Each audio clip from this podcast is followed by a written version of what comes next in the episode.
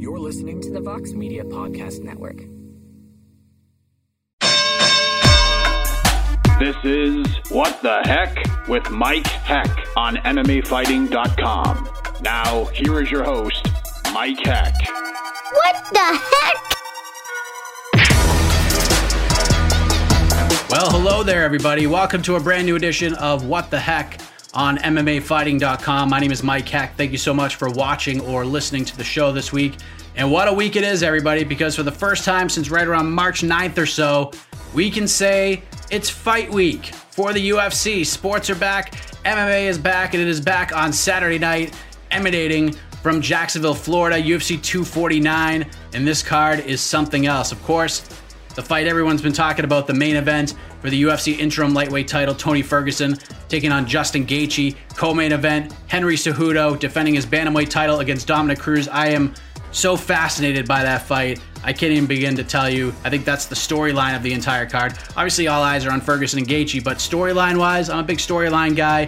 Cejudo versus Cruz has all the stories. Very excited for that. Then we got Francis Ngannou versus Jairzinho Rozenstruik. Huge fight in the heavyweight division. We got Jeremy Stephens versus Calvin Kattar. Huge fight, 145 pounds, which, by the way, if you missed it, I did speak with Calvin Kattar on Monday. That is up on the MMA Fighting YouTube page, so go ahead and check that out after you watch the show, of course. We got Greg Hardy versus Yorgan De Castro. That rounds out the main card. The prelims are fantastic as well. I mean, Anthony Pettis versus Donald Cerrone is on the prelims. That's how crazy this card is. A lot of great matchups coming up on Saturday night and over the next nine or so days, and even more than that as well. We're going to talk a bunch about UFC 249 on the show this week. And after Saturday, short break, back at it again on Wednesday night on ESPN Plus. Anthony Smith versus Glover Teixeira will headline that event.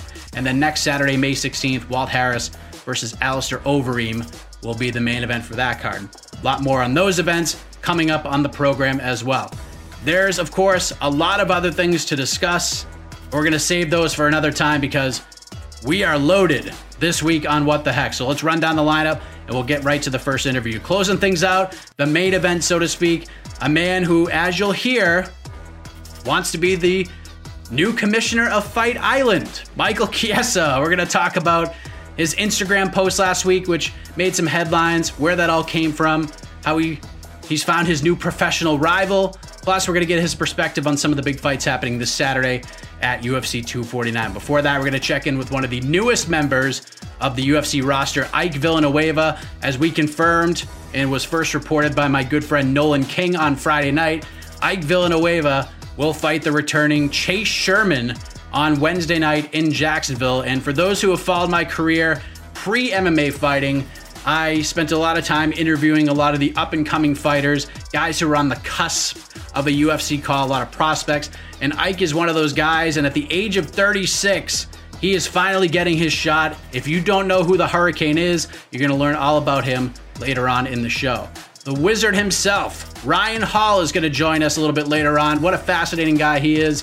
He was scheduled to face Ricardo Lamas this past weekend at that event in Oklahoma City. Obviously, it was postponed due to the COVID 19 pandemic, but the fight has not been rescheduled to this point, and Ryan's going to explain why. Plus, we just talk about a variety of different things, including Ferguson versus Gaethje. Loved his breakdown on that fight. It was just one of those conversations that I enjoyed so much that I actually lost track of the time. That's that's what happened. I mean, it's, it's just a really good conversation. I really enjoyed it. That's coming up later on. I think you guys are going to dig that one.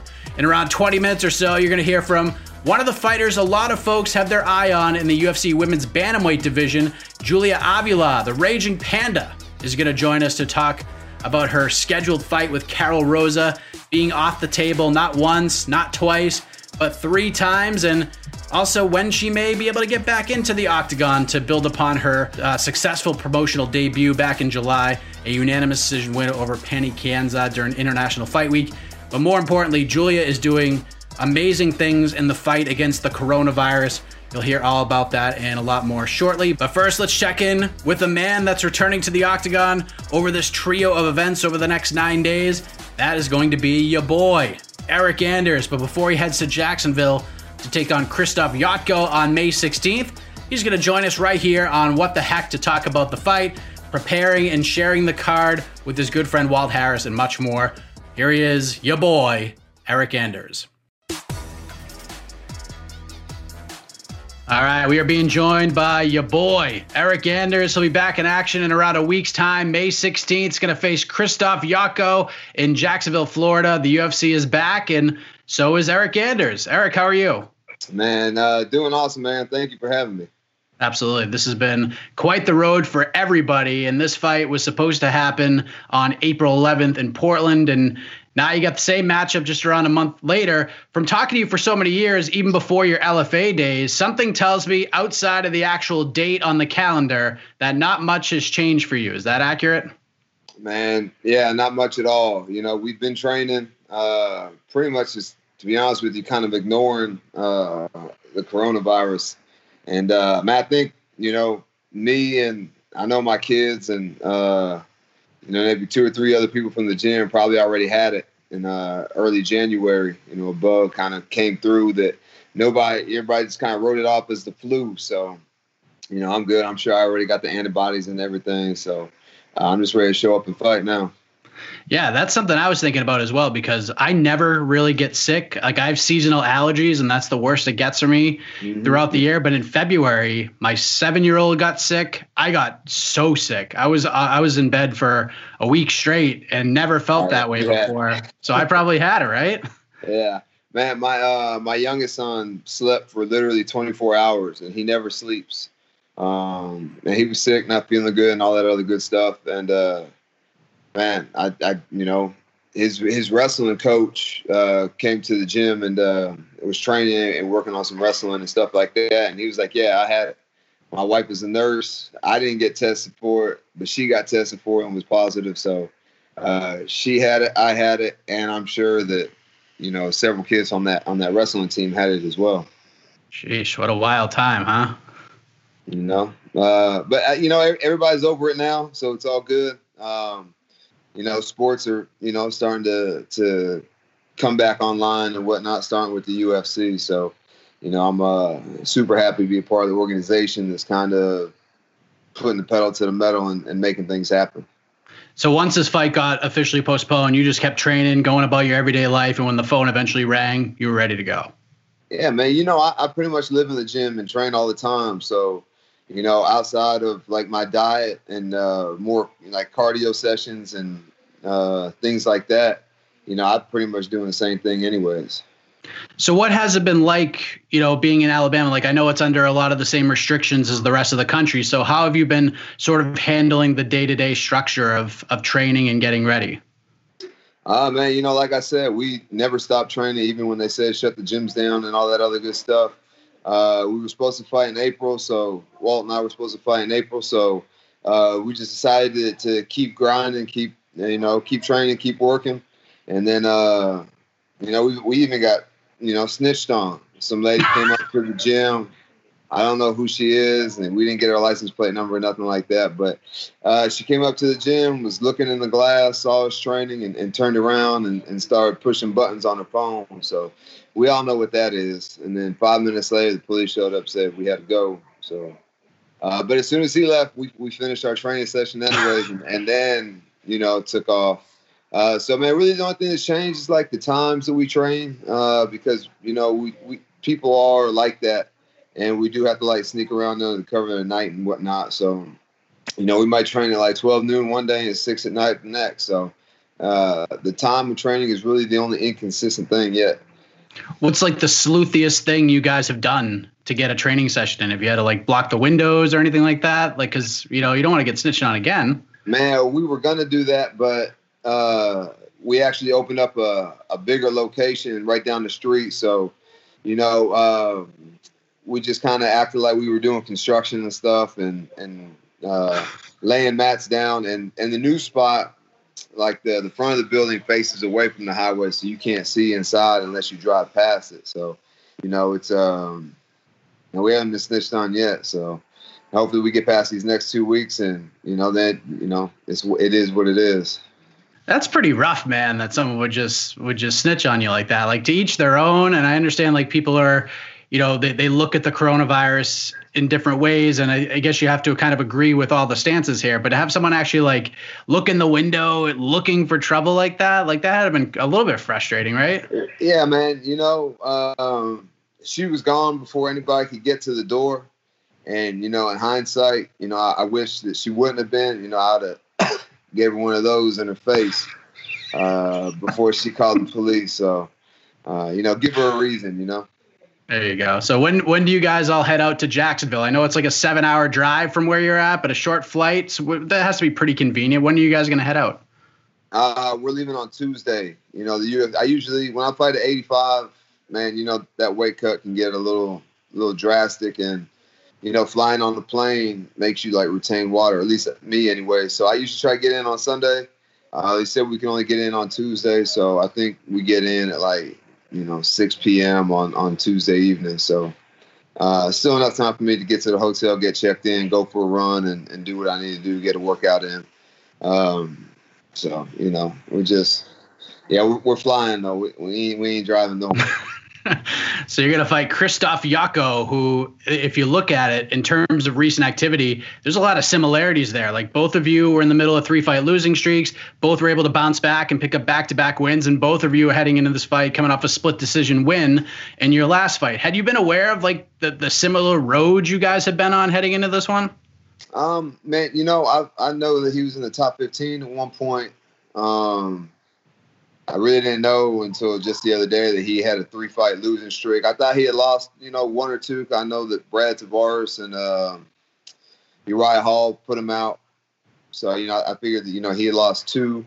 Uh, but I knew he won his last two or three. And, uh, you know, confidence is a, is, is a really big part of, you know, the fight game. You know, you may not necessarily be the best fighter in there, but as long as you think you are, you know, you you know, you can probably do a little damage or whatnot. So, you know, I, I think he's riding. Uh, you know, winning, having having a win streak like that, you know, is, is super crucial for your confidence. So I'm sure he'll come in there and you know try and implement his game plan and uh, try and take me out like he's done the last three.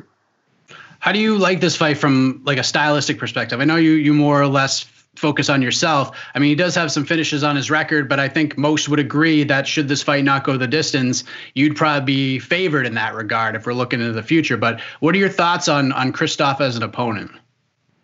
Um, man, you know, he finds a way to win, and that's all that matters at this point.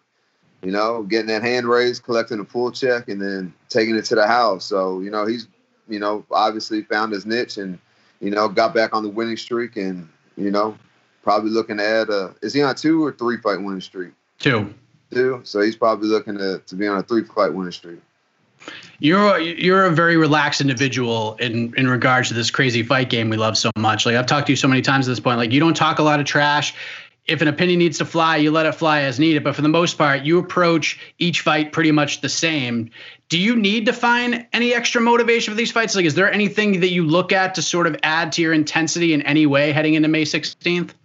Uh, not really, man. You know, the main competition is with myself. You know, as long as I go out there and do what I'm capable of doing and performing how I know I can perform, uh, you know, it's going to be a short night for me. So uh, I just got to go out there and be me. One aspect of this event, and you mentioned it, that that's really cool is that you're going to be sharing this card with Walt Harris. He's going to headline against Alistair Overeem, and it's going to be his first fight since the tragic news of his stepdaughter surface. And as a father myself, I can't imagine what he has gone through over the last several months. But to be on this card with Walt, to to be there with him for fight week as you guys look to advance your careers, this could be a pretty memorable night for the both of you guys. What does that mean to you?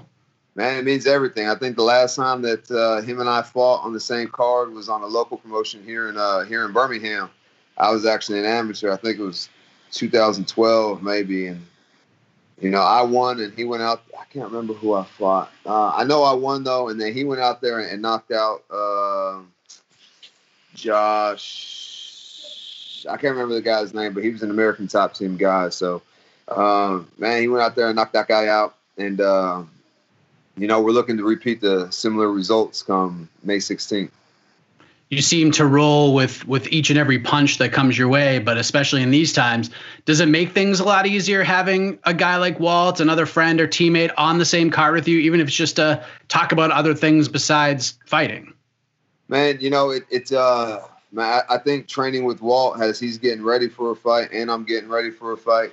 Man i think we're both looking really good right now. You know i think that uh jotko's biggest asset that he has in this fight is speed but you know, Walt's got it dialed in, and I, you know, am willing to take the Pepsi challenge on who has the fastest hands in the middleweight, light heavyweight, and heavyweight division, and I bet you that he would win. Uh, he's that, you know, for sure, without a doubt, in the heavyweight division, he's got the fastest hands. Probably in light heavyweight and middleweight division too. I know he doesn't fight in those divisions, but my point is, man, I'm going again. I'm, you know, every day I'm training and sparring uh, with a guy who, you know, he can do everything Jocko does, and uh, you know, is faster than than Jocko is. So, you know, I think yeah, the hardest thing to replicate replicate is speed, and you know, I, have been seeing it for the last five months now, uh, getting ready for this fight. So, um, yeah, you know, I don't think that uh, May 16 will hold any surprises for me. Has he has he asked you about being a headliner in a UFC fight before? Like you've been there before. He hasn't. This will be the first time he's headlined an event. Have you talked to him about, you know, the differences of what it feels like to be in a main event as opposed to being on a main card or an undercard?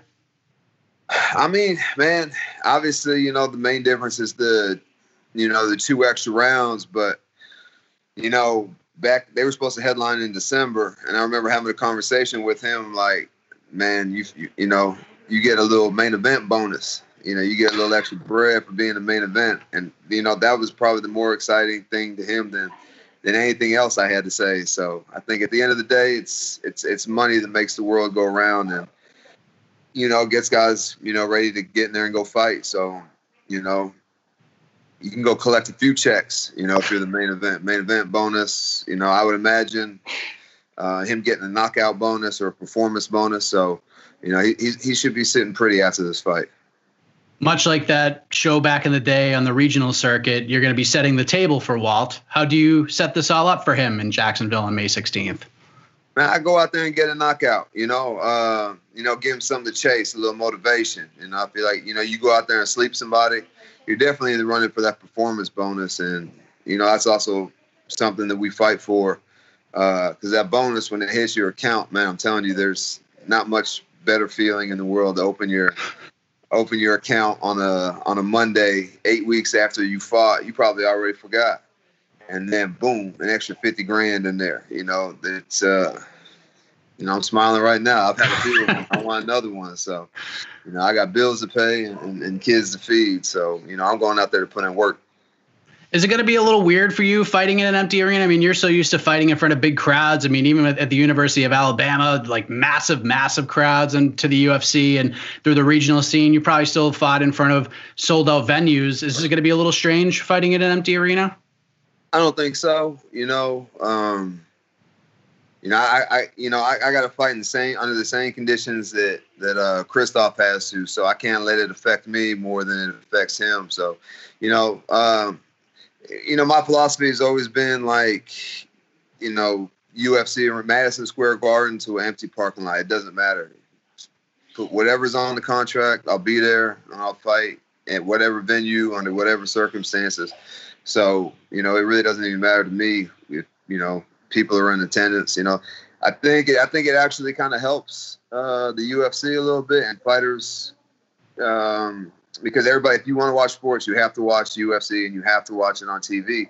So, you know, everybody's going to be watching. So, you know, you go out there and you sleep somebody, you go out there and put on a hell of a, a hell of a, a hell of a performance, and uh, you know, get all the recognition and everything that comes with it. So, you know, empty. It's it. It may be empty inside, but man, there's going to be millions of people watching. So, um, it's all good either way. It's a great way of looking at it. And you know, how do you feel about how the UFC is handling all this with all the the testing and everything? I know you're going to be tested before you even get to the hotel, and then tests every day. They're setting you guys up in separate locker rooms with all the amenities that you need to to make weight and get ready for the fight. How do you how do you like this from a perspective heading into this one? Uh, like I said, man, I'm pretty sure I already had it. So you know, it's whatever. You know, like I said, everything that I have to do, you know, Krzysztof's got to do as well. So you know, I think it's going to come down to who handles, you know, the the intangible things, uh, you know, a little bit better. And uh, man, you know, I just really don't care, you know, about, you know, I, I know they're going to have to stick the thing up my nose. That's going to suck, especially because you know this right one. I don't know if you can see, but it's crooked. It doesn't even work. My right, my left nostril, excuse me, doesn't even work. So, you know, I'm down to one nostril already. So I don't know how many times they're going to be able to test me. I know you're you're focused on May 16th, but you have been one of the more active fighters on the roster and in that division. So, you know, I, I don't know how they're going to handle things moving forward, but with the UFC looking to fill up their schedule, if all goes well next Saturday, would you want to try and turn around quickly and get right back in there? Or are you just going to sort of take things day by day? Um, July would probably be more preferable because you know the my wife and kids and I are going on vacation to Brazil. Uh, to, I think on the 28th, the 28th through the 11th. So, man, if you think I'm doing any like physical activity after a fight, uh, especially on vacation. I may go roll. I may I may go do some jits and stuff. But man, I'm not gonna be out there running miles and doing hill sprints and lifting weights and stuff. You know, so you can cancel that. You know, I'm gonna enjoy the, the vacation with the family. It'll be my, my oldest son's first time in Brazil, so man, I don't I don't want anything else on my mind but you know showing them a good time and you know eating lots of acai and feijoada and all that other good stuff that they got down there. And if you get that bonus, you can show them an even better time in Brazil, oh, right? Man, I get the bonus. Well, the bonus doesn't get here for like eight more for eight weeks after the fight, so you know I won't have that to rely on. But uh, that fight check comes in on Monday, so uh, I'll be good to go. I wanted to ask you about this because we found out earlier today as we record that the legendary head coach of the Miami Dolphins, the winningest head coach in NFL history, Don Shula, passed away at the age of 90. And as everyone knows by now, you played college football at the University of Alabama. And before Nick Saban took over, Don's son Mike was the head coach at Alabama and recruited you for the program. It's obviously, you know, a very tough day for Mike and the rest of the family. But I'm wondering if you had met Don Shula at any point and and how you reacted to the news from earlier today. Man, is is he really the the winningest coach? Yeah. Ooh, I lost. I, I lost a bit to my. Oh no! My, I didn't know. I thought that he was just known for the for the undefeated season or whatnot. So I, I owe my, my son some money now. Get them fighting soon. Um, but yeah, yeah. I, I never met Don Shula, but man, everybody knows his resume. And uh, you know, Mike Mike Shula, his son, is actually the guy who recruited me at Alabama. So um, unfortunately, I never got a chance to meet Don, but you know, I know the rest of the Shula family. Yeah, and, uh, my condolences go out to them as well.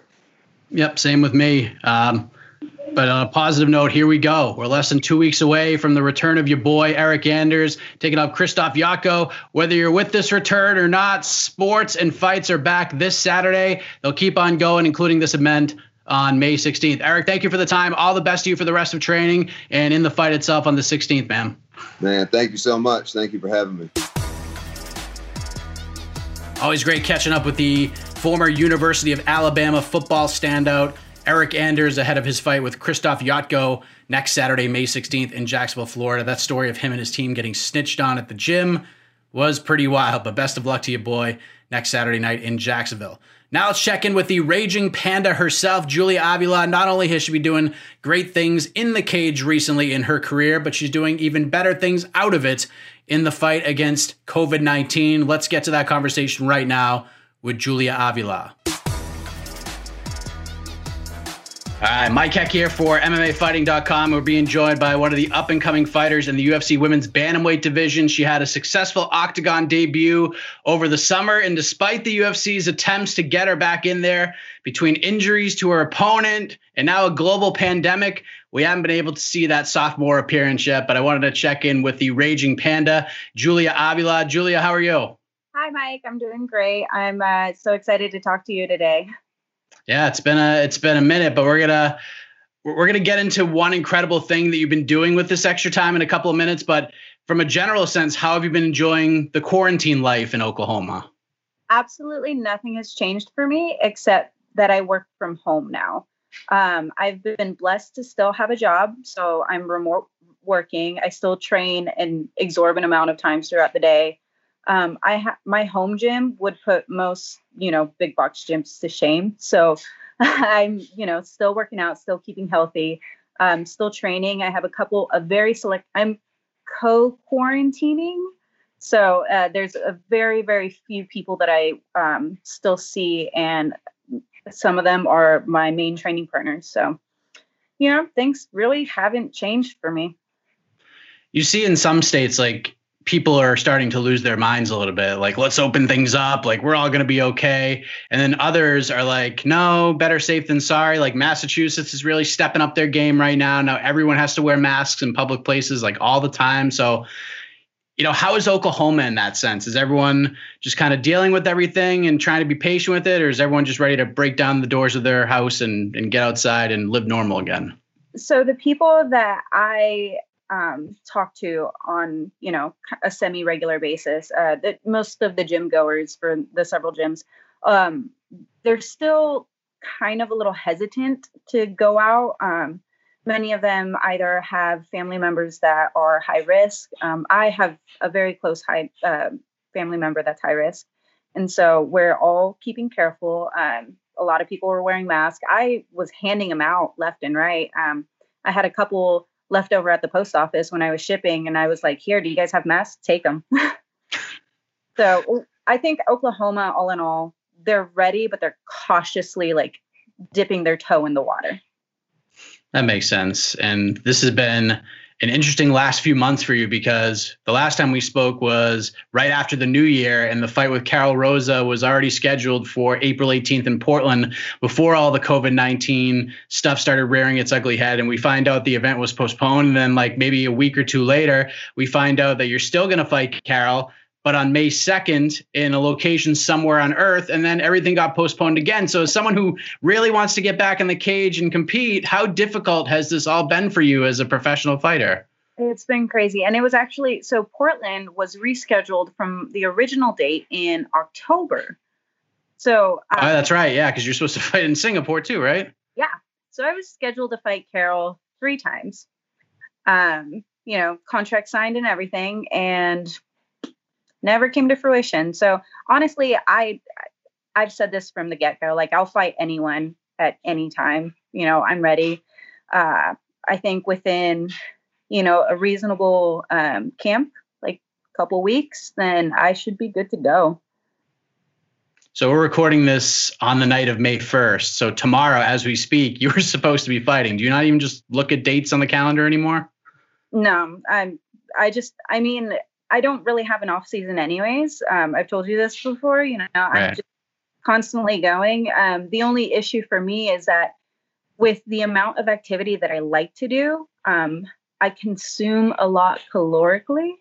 so, so I just need those couple of weeks to make sure that everything is good because I am a professional and I don't plan on missing weight anytime ever. So, um, I just I'm always prepared we'll dive more into the fighting in a moment. But the main reason I wanted to have you on, and you sort of mentioned it before, is because especially in this space that we're in, it can be a very negative place. And you have been doing something very positive and incredible over the last month or so. So, to sort of lay down the groundwork, a month seems like a year right now. But in March, people were fighting in the stores for toilet paper, supplies were low, and even like personal protection equipment, which is still so crucial right now. Those are really hard to come by, still is, as a matter of fact. But you decided to be part of the solution. Tell the folks what have you what have you been up to over the last month or so?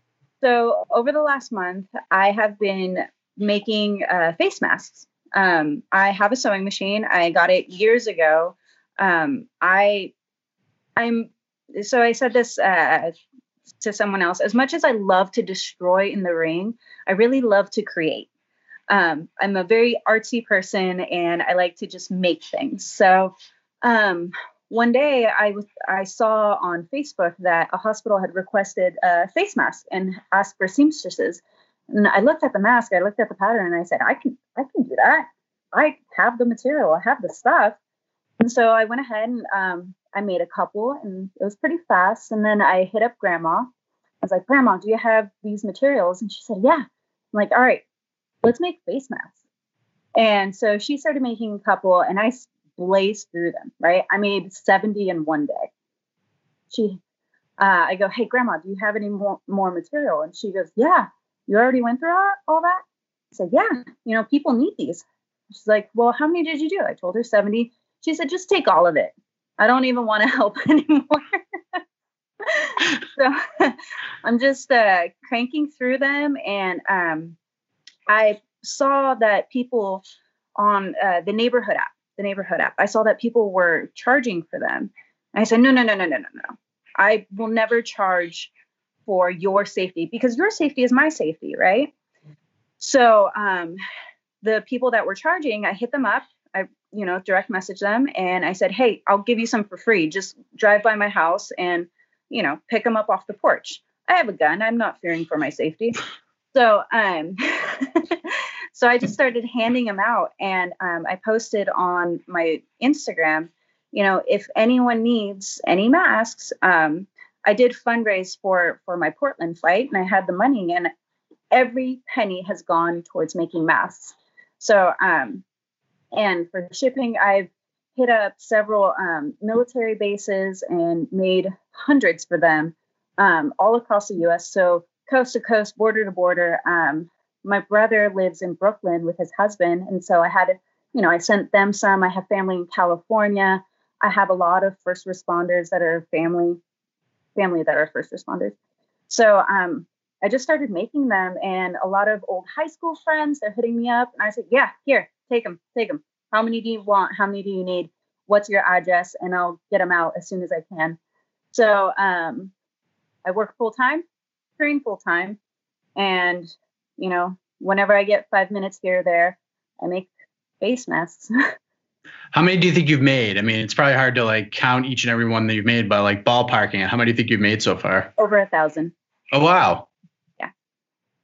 It's it's it's tough because you know with with everything you do with masks, like take my wife for example, she manages a very busy periodontal office in Massachusetts and you know they're deemed essential but only in emergency situations only but you know members of the state dental board wanted all of these businesses to donate all of their masks to hospitals and other essential offices and that's great and we all understand why but you know what if emergencies came in and there's no masks? And like what if all the restrictions got suddenly lifted? There's no masks so now you're like you can't see any patients you can't even open up. So things have been pretty hairy throughout all of this but luckily people like yourself have gotten very creative. You like to create these things, and something, you know, especially with the mask, like not a lot of us thought about before, and it's something we really took for granted before all this happened, right? Yeah, and it's one of those um, crafts that are really uh, they're getting lost, um, like home ec. You know, a lot of people don't know how to cook anymore. A lot of people don't know how to change their oil. A lot of people don't know how to sew. Um, I really think it's something that uh, I actually, a couple of my fans, they're like, hey, you uh, motivated me to go buy. Uh, so they Amazoned a sewing machine, they taught themselves, and they're now making face masks. So, um, you know, if I can spark just a little change in a couple people, you know, to try something new or to help out, then I've done my job.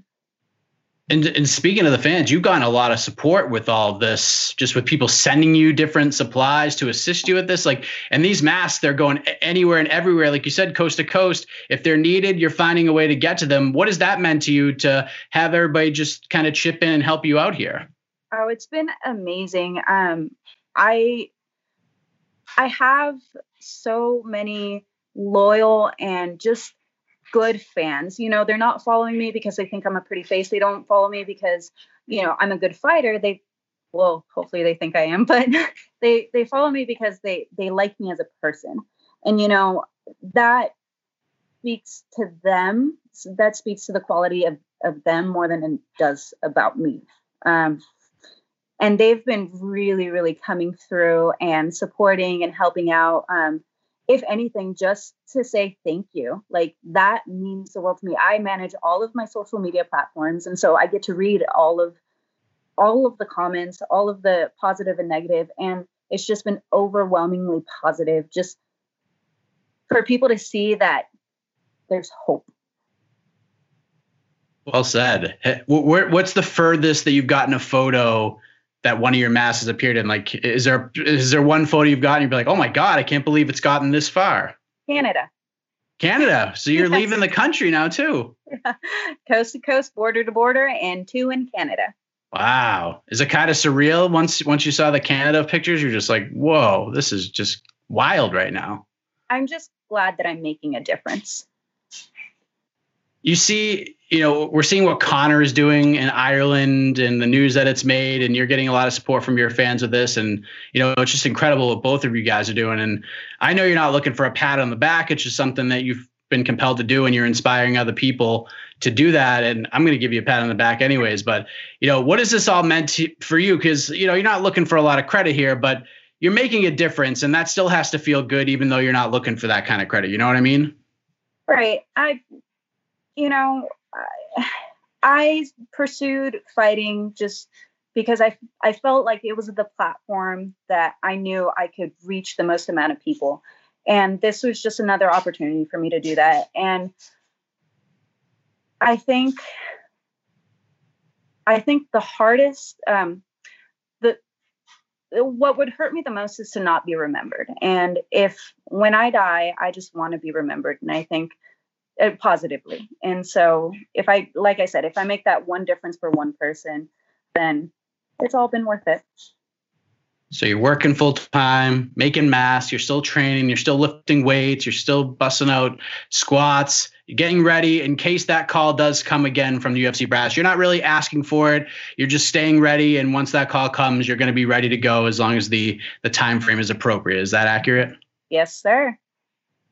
Earlier today, on this Friday, May 1st, we saw Dana White talk to ESPN and we saw a good chunk of the May 13th and the May 16th events get revealed. And, you know, just kind of looking at the number of fights, there's likely to be more added on to both of those cards. And from everything I hear, May 23rd is out there, June 6th is out there. Have you been approached at all with anything at this point? At this point, unfortunately, no. But I know a lot of other people are very hungry to get back in the cage, and a lot of other fighters need it. Um, uh, again, I've been blessed to have uh, my primary career, and so it's not a, a, need for me to get back in that cage. It's just a want. Um, sooner rather than later. Uh, my, you know, I'm not getting any younger, and I definitely want to make want to make my claim in the bantam division, um, and I can't do that, you know, being at home. So hopefully, I get something in the near future, um, June maybe. But you know, anyone's willing to step up, I'm right here. I know you've mentioned before you're you're in any anywhere, anytime, like whoever it is, like I'm ready to fight. But with Karol out of the picture and a lot of the international fighters pretty much out of the picture right now, and it's still hard to even call anybody out at this point or hard to predict the future. But some opportunities could open up for you here because if you look at some different ranking systems, you're in the top 15 and in some of the the sites different rankings at 135 right now. So you could have an opportunity to step up a couple of slots. Have, do you even look at the rankings right now? Is there anyone that might stick out that that could make sense to you, or you just not really don't even care at this point? I mean, I, I, I really don't even care. I'm, you know, I kind of, I really look up to um, Angela Hill, Angela Overkill. and I kind of want to be like her and just be like, hey, Dana, give me a fight. I'll be there. Um, but, you know, I want to fight someone that's uh, responsible. You know, I don't think jumping into the top five would be very responsible for me to do. Um, I need to gain that uh, that ring, especially in the UFC because it's it's completely different but I need to gain that ring experience. And so, um, I mean, top 15, uh, gosh, anyone really. I think uh, I have I have to believe that I can beat all of them. So I do.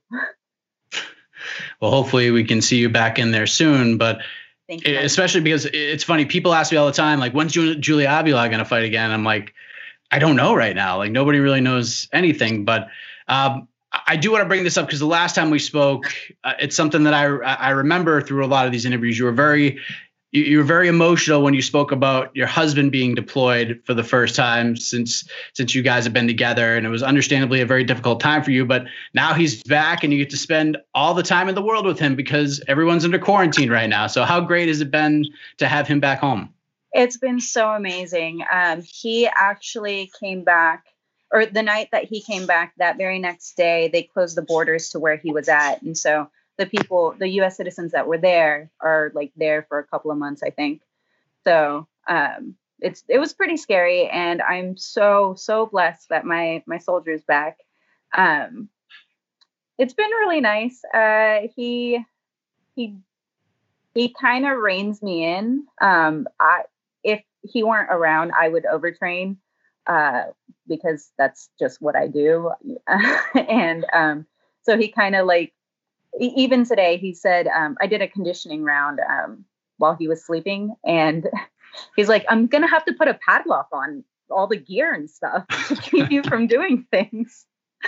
Um, but it's it's really nice. I'm super blessed to have him around and super super blessed to have just his knowledge and his strength around me. Can he sew? Is he helping you make make masks at all, or? No, he uh, he he watches from afar. He keeps my my coffee filled and my wine glass filled. So. See, he's he's essential right now. Oh yeah, yeah. 100%. Julia, always always a pleasure to have you on, especially on a Friday night. Uh, first time you've joined me on the new platform here, and it's certainly not going to be the last. I think what you're doing is amazing. I think a lot of people agree with me on that. So keep it up, keep fighting the good fight, keep staying positive because Lord knows we all need that right now. So I hope you get a fight book soon and that it actually happens this time. All the best to you, the husband, the dogs, everybody else. Thank you, Julia. I appreciate it. Thank you, Mike. Hey, stay clean, but fight filthy. Kudos to Julia Avila. Really incredible stuff that she's doing to help people out during this global pandemic, this unprecedented time. And I give her a lot of credit for all that she's done and even to the people who are helping her. And I know Julia is not doing it for the credit, but I'm going to give it to her anyways. I think it's just amazing. But uh, a lot of fans are obviously excited to see her back competing, and she's been ready to do so since September, October.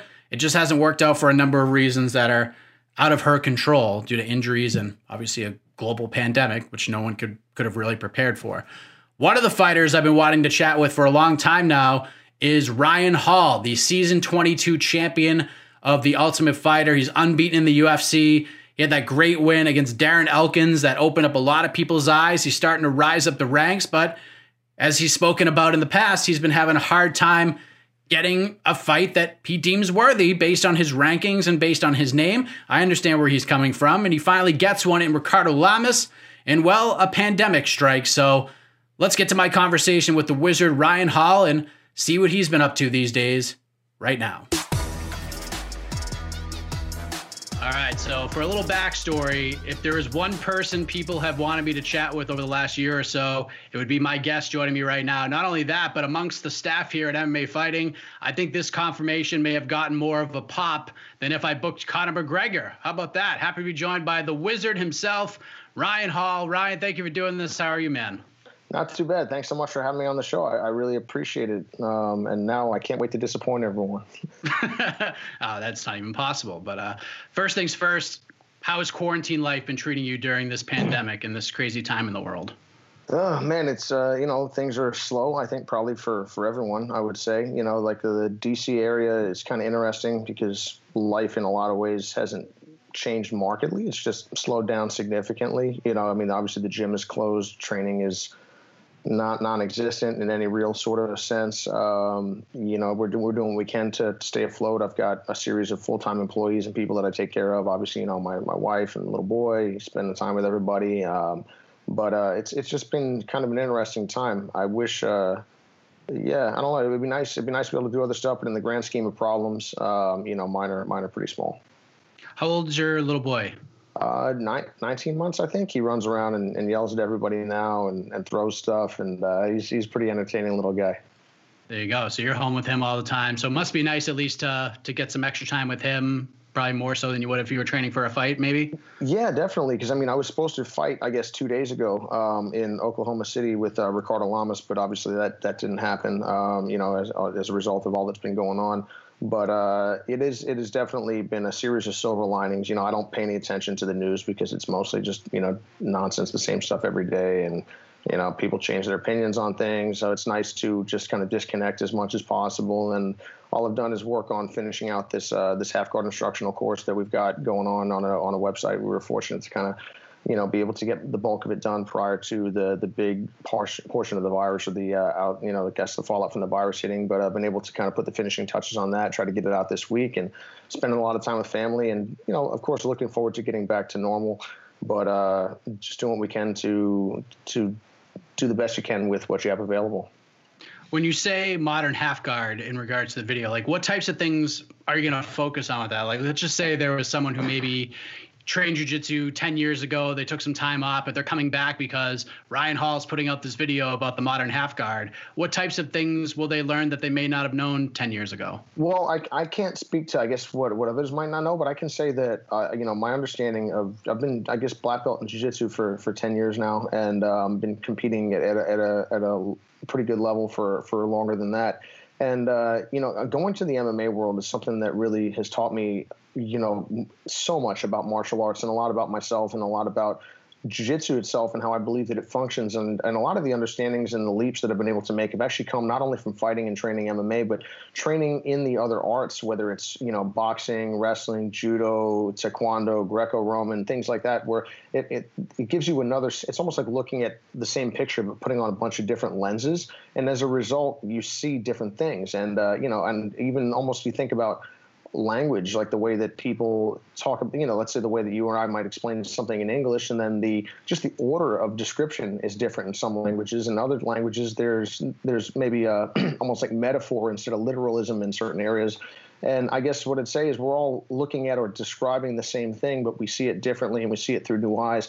And I think that that's really helped me to uh, increase my understanding as a whole of, of what I believe I'm trying to get done and what I believe I'm trying to do as a jiu-jitsu practitioner and as a mixed martial arts fighter. And, uh, you know, I hope to be able to impart a lot of that in the course. And I can just say that, uh, you know, we've tried to do our best to be as comprehensive as reasonably possible. And rather than teaching you about my path, I try to teach you about what I understand as, as the path, I guess I would say, you know, the, the learning process for how to develop your own positioning and your own understanding. And I try to give you the thought processes that I've been able to use to, to get some understanding, but rather than just say, hey, here are my five favorite moves. And if your body type is just like mine and you have the specific surrounding skills, you may be able to do it. I'm like, hey, well, this is kind of how I got to the bottom of what I'm up to now. And it may change going forward, but uh, what do you think you should do? And kind of put the ball in the uh, in the learner's court. Are you doing all the work yourself, like you editing and putting it all together yourself, or do you have a team around you doing that? Uh, I'm fortunate that I'm not because, and I guess everyone is fortunate that I'm not because whether you like or don't like what we're doing, it would be way worse if I edited it. it would be it would be uh, a dumpster fire. So basically, you know, I'm I'm on the instructional side and the organization side and the and the I guess the learning methodology side, but we, but we have people that are doing the editing and doing the filming, and and I, I think they do a fantastic job, and I feel uh, lucky to be working with them. Well, that's good that you're able to stay busy with everything going on in the world. Your fighting career, like we sort of alluded to, you've been trying to keep this momentum going. You had the the two year layoff heading into the BJ Penn fight. You finished that fight in the first round. You come back a little under eight months later, had that fantastic win over Darren Elkins, and you were starting to get a little more active in there. And then a pandemic strike. So, I mean, were you starting to feel like, all right, man, the train's finally starting to leave the station, and now we have to park it again? Yeah, I think it's a little bit like that. And I'll be honest, I personally blame, uh, personally blame Khabib Nurmagomedov and Tony Ferguson, and by extension Dana White for this and uh, you know because obviously it's fallen through five times and it's a fight that you i and everyone else on planet earth that cares about fighting would love to see between you know arguably the very two best lightweights on planet earth and certainly the two most consistently successful. But uh, you know i mean there was there was the tony was about to fight and then you're like oh man i'm just over here to talk to my buddy and oh i blew my knee out walking around. You're like what are the odds of that? I feel terrible for Tony. And then also you feel for Khabib. And then we reschedule it. And then the universe strikes you with the pandemic. If we try to schedule another one of these things, an actual asteroid is going to hit the planet. Just there's no question in my mind that uh, that, that this this may be the source of, of all of that. And I think I, I don't think I'm important enough to have any sort of influence on global or uh, cosmic events, but they may be. And I think I just might be the unfortunate you know recipient of the downside of that. So you know, it was a shame. Wanted to wanted to compete with Lamas, wanted to compete against Soon. It's been tough to really try to get opponents in there. Been turned down or effectively turned down by a lot of different people. And there's a couple guys, you know, that have been holding up slots in the featherweight rankings that are, you know, obviously legendary characters in their own right. Frankie Edgar, Jose Aldo, but seemingly have no interest in competing at featherweight. But they keep everyone kind of in the back end of the the top 15, a little further back, which makes it a bigger ask to say, hey how are four and five doing? What about six and seven? What are those guys up to if if, if the intervening people aren't uh, aren't available? So it, it's just it is what it is situation. Um, doing my best to improve and doing my best to learn. It has been frustrating to be out of touch. You know, at least physical touch with uh, with my coaches. Obviously, Canada's closed right now, both in terms of travel and also in terms of gym operation. So getting up to see Firas um, is, isn't an option. You know, I go to see Kenny, all the people that I usually bring back and forth. That's not an option. So a little bit on my own at the minute, and uh, you know, we're just doing the best that we can at the, at, with what we can, and, and hope to be better for the next fight. I want to I want to go back to the to the BJ fight because we, we hear stories all the time. These sort of idols become rivals types of fights, or a fighter watches a certain competitor over the years. They get into the UFC, and all of a sudden you're standing across the octagon from someone that you've looked up to and watched for so long. What was that night like for you, standing across from a from a guy like BJ Penn and then beating him? That was that was surreal, man. I really, I really, you know, really have always looked up to BJ, and he was one of my heroes as an MMA fighter. You know, he was he was one of the guys carrying the flag for for jiu-jitsu but he was also absolutely you know more than just a grappler more than just a jiu-jitsu guy. He was the first american to win the world championships black belt was a phenomenal achievement was so successful. He almost ran himself out of competition. Um, you know fought at heavyweight fought Lyoto Machida at heavyweight. Like that's that's insane to me. That's so cool. That that's amazing. That's he's like a, almost like Kazushi Sakuraba in that in that regard fighting anyone and everyone. Um, you know he has all of the qualities that that you'd want. And i guess uh, it's obviously I, I, would have loved if I could have magic, magically gone back in time and gotten to compete with 2009 BJ, maybe a little bit younger. But um, you know, even at the time, it was it was still a, a, fantastic challenge. He's a great grappler. The second that we tied up on the fence, you can always feel as someone with a lot of experience when you touch someone and they start to move, you go, "Whoa, this guy's this guy's really good." It's not just that they're strong. It's not just that they're fast. It's wow, you can feel the subtle adjustment that they're making as you're going, and uh, it, it, was pretty cool to to be able to to feel that. And I will say this: when he almost popped me in the head, I was like, "Oh crap, this is real."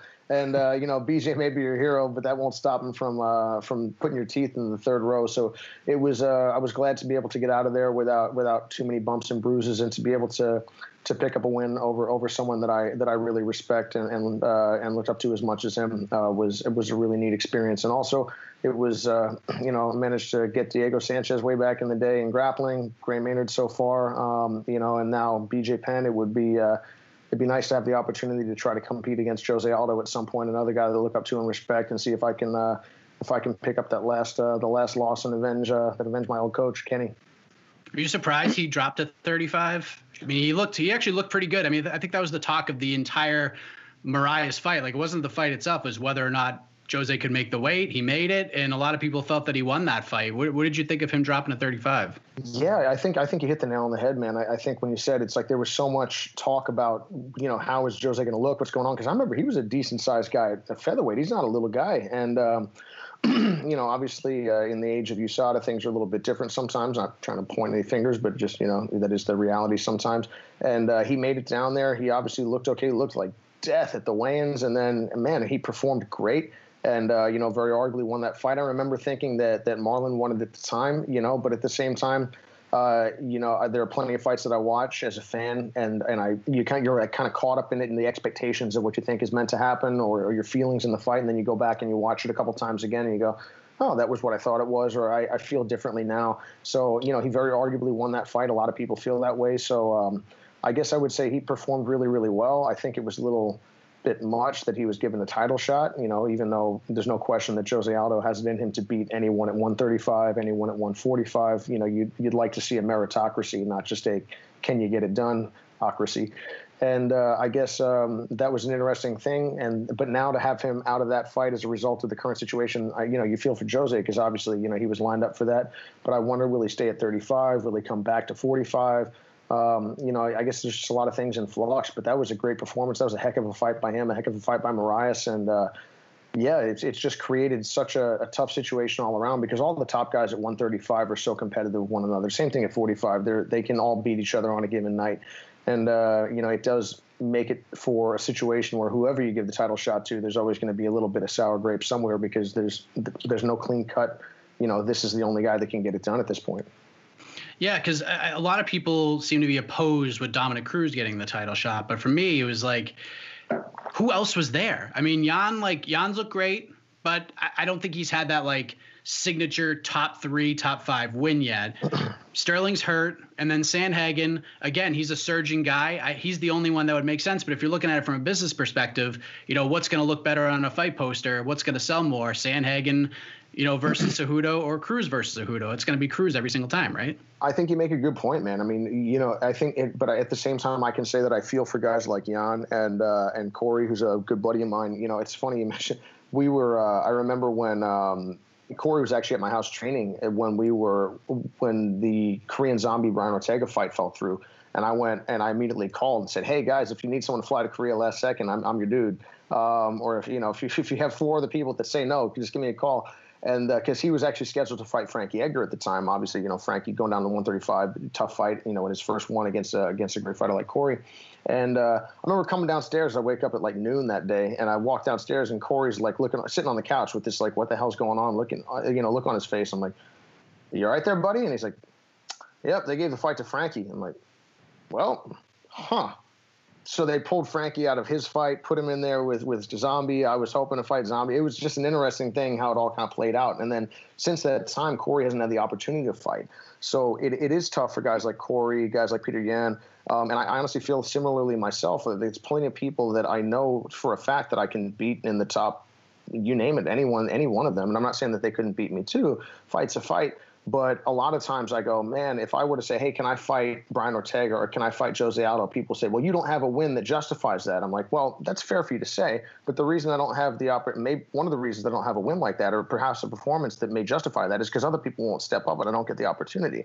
So you look at Dominick Cruz and you say, is there anybody else on that Dominick Cruz level in the guys that you mentioned? And like you said, who's going to look like that's the fight on the fight card that I want? And is Dominick Cruz is deserving historically as anybody that we can imagine of this fight? Dang right, no question. Dominic is a champion of an athlete, champion person, has had to deal with like an unbelievable string of bad luck that, you know, for him to come back through that is is staggering. It's an unbelievable achievement in addition to everything else that he's actually physically accomplished in the ring. But uh, you also, so I can absolutely see, you know, that fight, and, and I look forward to watching it. I'm excited to see Dom back in there. I'm excited to see that fight.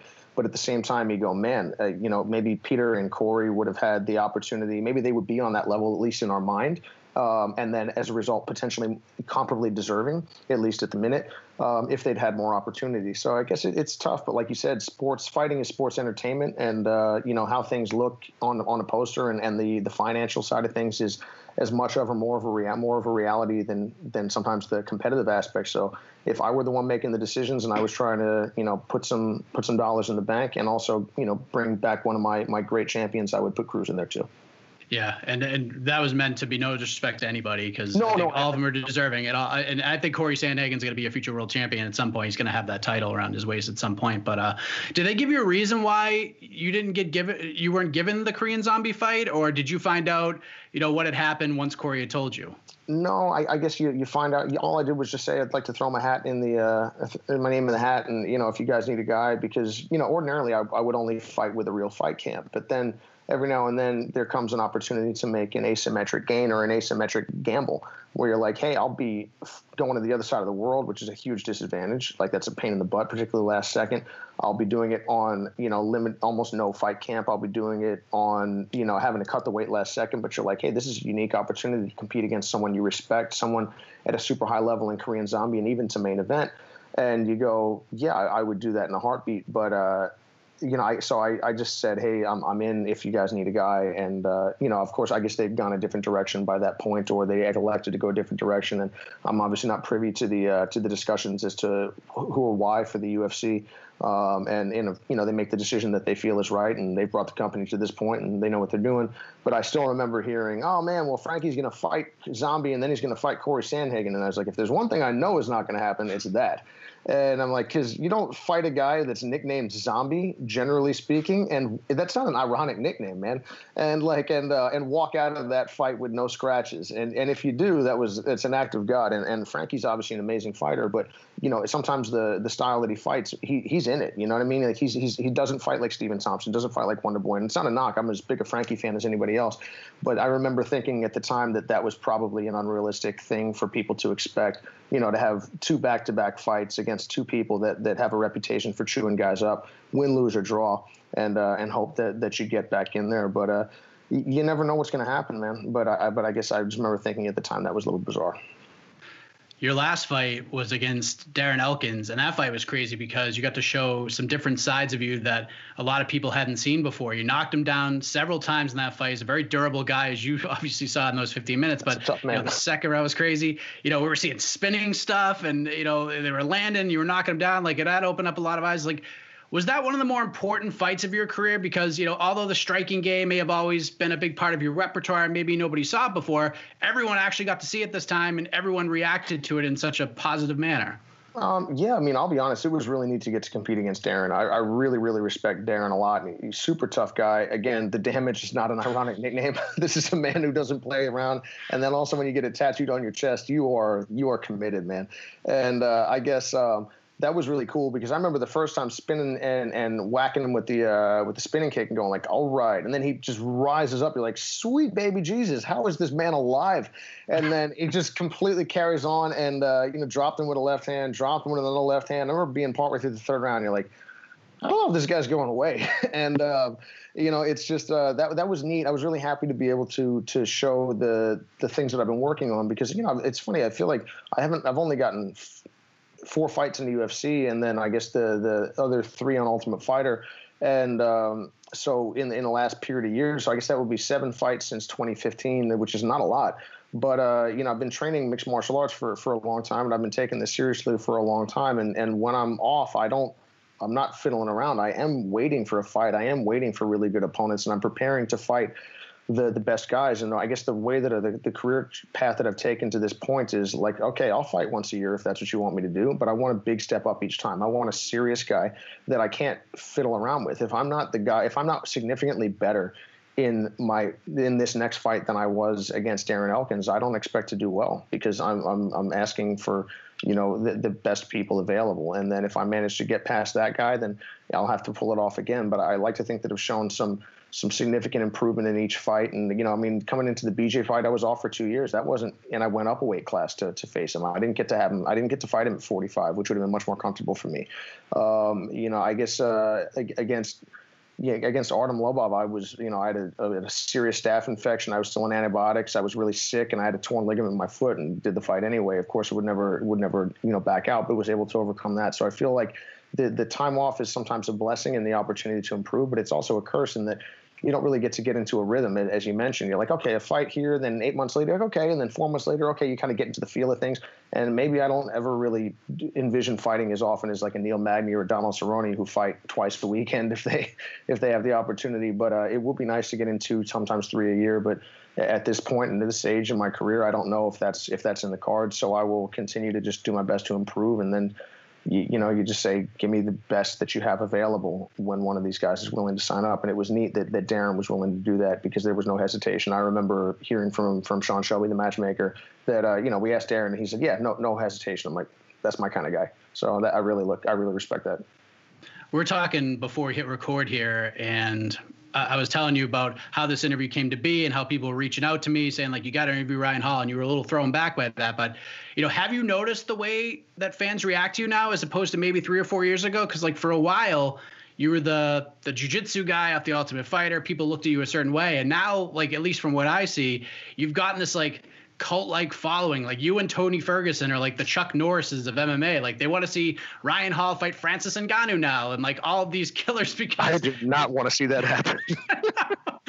they put I, you on this pointed stick. they put you on this like this this pedestal. Like it, it's. Have you noticed a change in that aspect at all? I'll be honest. I, I maybe I don't pay too much attention online. If if I'm honest, I don't go on Twitter. I don't really, you know, like there was a period. I remember right when the when the coronavirus thing happened, I started going on Twitter for information a little bit more often. Then I remember going to myself, looking at myself one day, because I, actually said that out loud. Oh, I'm going to Twitter for information.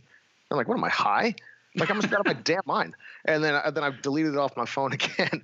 And uh, you know, I, I, guess I would just say that um, you know Tony Ferguson deserves all of the things that that people say about him as a tough fighter. I mean, look, the win streak that he's put together, the guys that he's fought, you know, are, are phenomenal. I, I feel like I've done well each time, and I've and I've kind of put on like different types of unique performances, and I feel that each one of my fights to date has been dominant in its own way. Um, and I really have been hit like that. Forget the fight stats, and that thing is I don't know who what who got paid to invent that. But uh, but basically, I think I've only been hit like seven times in my UFC career. and in and so uh, and I've not fought bums. I mean, I fought Artem Lobov, who's much, much, and people make fun of Artem and there's all the jokes, but he is a tough fighter and he is a good guy. And he was, particularly at that time, he just knocked out three consecutive people, two of them out cold on, on Ultimate Fighter. And, uh, you know, it's he had a great deal more experience. Than I ended up fighting up at 155, which I've often done. I am 100, like I am 155 pounds walking around, and that's not a lot of people joke. Like you know, fighting is the only sport where a man under undersells his weight. But uh, but basically, uh, you know, I'm about 155, 160 pounds walking around, which means that I'm, most of the people that I fight are 20 pounds naturally heavier than I am. And and that and at 55, that's that's Artem and I are about the same size, but at 55, that's that's more so. And then I fought Gray Maynard, a great fighter, tough guy, coming down, tons of experience. Um, you know, and then BJ Penn, obviously, you know, he's a little bit older, but he has a great deal more experience than I do. He's a bigger man naturally. I'm fighting at his weight class, and then fighting Darren Elkins, he was a top 10 guy, you know, up until a couple fights prior to that. Super durable, super experienced, lots of great wins. Managed to put on a, a good performance against him and, and get out of there without, you know, someone nicknamed the damage making that a big factor. Um, and uh, you know, so I guess it, it's different. I'm, I'm, definitely you know a different type of fighter than than Tony Ferguson, and, and maybe people like that. And I think that sometimes people, a lot of people undersell me, and then I think some of the other guys maybe oversell it a little bit. But I just want to try to do my best to to learn and to continue to grow, and I just hope for the opportunity to fight the best people. And you know, it's I just would never mention myself in the same sentence as Tony Ferguson right now, given what he's accomplished in the UFC. I like to think I could do any number of different things, but the reality is that I haven't had the chance to do it yet. So I prefer to let uh let the skills do the talking. As you mentioned, you were scheduled to fight Ricardo Lamas this past weekend in Oklahoma City, and obviously with everything going on, that fight didn't happen. And I know Lamas did an interview recently. He said that he still wants the fight. He hopes it gets rebooked. But have you uh, have you heard anything in regards to this fight being rebooked? How are you handling, you know, your fight career with everything going on right now, looking into maybe your next fight? Yeah, I guess I remember I, I, I, saw an email or not an email. I'm sorry, an interview that Ricardo did where he said, "Ah, oh, well, Ryan wanted to fight, nobody would fight him. I stepped up to fight him, and uh, and then he backed out." I'm like, yeah, because anyone with a brain in their head realized a couple weeks ago that that fight on May 2nd was never going to happen. so I guess uh, what I what what what I've been doing, my approach to this entire thing has been family first and the people that depend on me first. And my fighting career is very important to me. It's incredibly important to me, and it, and it, it honestly it hurts a little bit to have to to put it on the back burner and, and see maybe you know I've watched a lot of a lot of good years of, of my career sit, you know go by the wayside because of various things not being able to fight and that is it is frustrating at the same time I look at guys like Demian Maia who you know he was 38 when he fought Gunnar Nelson at the uh, you know uh, um, in 2015, the same weekend that I fought for the Ultimate Fighter finale. I mean, and Demian's amazing. He's 42 now. He could, he, if he retires from MMA, it won't be because he needs to. Um, it'll be because he's just decided that that his time is done and he's going to go do other things. So it is nice to know that. I mean, I just turned 35. I don't have much mileage and I can continue to fight, but it is frustrating and it does hurt to to watch that go away no matter how it is. But i have to recognize first that i have a business and i have people that depend on me. You know preparing for a fight takes a ton of focus ton of time and, and in most cases a great deal of, of financial commitment from me which all of which when it comes to the ufc is on the front end which you know that that's irresponsible right now. I'm not rich. I'm not poor but i'm not rich. And for me to put out let's say 20 25k at a time like this speculatively let's i'd already put out $10000 to get ready for that fight and then had it canceled. I'm not getting any of that money back. And now I don't regret it because I learned and I grew and I got the opportunity to train. But you know, MMA is a very speculative venture. I mean, you put the money out on the front end, then you fight for half your purse in many cases, and then if you win, you get you get your full purse but that is that is deeply speculative, and I've continually bet on myself and managed to uh, to have that that pan out properly. But you know, I, I, don't look back on any of my fights and say it was impossible to lose any of them. Every single fighter that I've fought to this point, because I've I've only fought tough people and I've always asked for them, has, has absolutely had it in them to beat me. And every single person that I fight going forward will have it in them to beat me. And as a result, there, there are no guarantees, and it's not a best of 10. So the better fighter doesn't win. The, the person who fights better on the night wins. And that could work for me and that could work against me. So I guess what I would say is if this gets rebooked, great. I respect Ricardo. Ricardo's a great fighter. I don't care if he's not ranked. I was willing to fight out of the rankings if necessary because I don't handpick my fights. I handpick my fights in the in, in the sense that I am asking for only best the best people. I am not trying to dodge challenges. I'm I'm not trying to dodge anyone who's difficult, and I'm not trying to dodge difficult style matchups. I think in many regards, uh, Ricardo is a difficult style matchup, and and I like that. I, I think that that's the sort of thing that makes you grow. But I guess if that fight gets rebooked, that would be great. If it doesn't, and they're able to find someone else comparably or increasingly challenging, hey, I'm in. I'm, I'm here to know that I fought when it mattered, and I stood across the cage from the people that were the best that I could at the time that I could for as long as I could. And then one day it'll be over. But uh, that that's all I can really say. And um, you know, I, I, guess we'll just look forward to getting back to regular training, getting back to a situation where everyone can put their best foot forward, and the chips will fall where they will. So if the UFC called you like in your management team tomorrow and said, "Hey, well, you know, we can rebook this fight for you know June twentieth," would that would you say no to that? Yeah, I would say no to that because I've, my gym is still closed by law. You know, I, I can't. I'm not putting my I'm not putting my livelihood and and it's not just me. If I were living by myself, me ten years ago, I would do whatever the hell.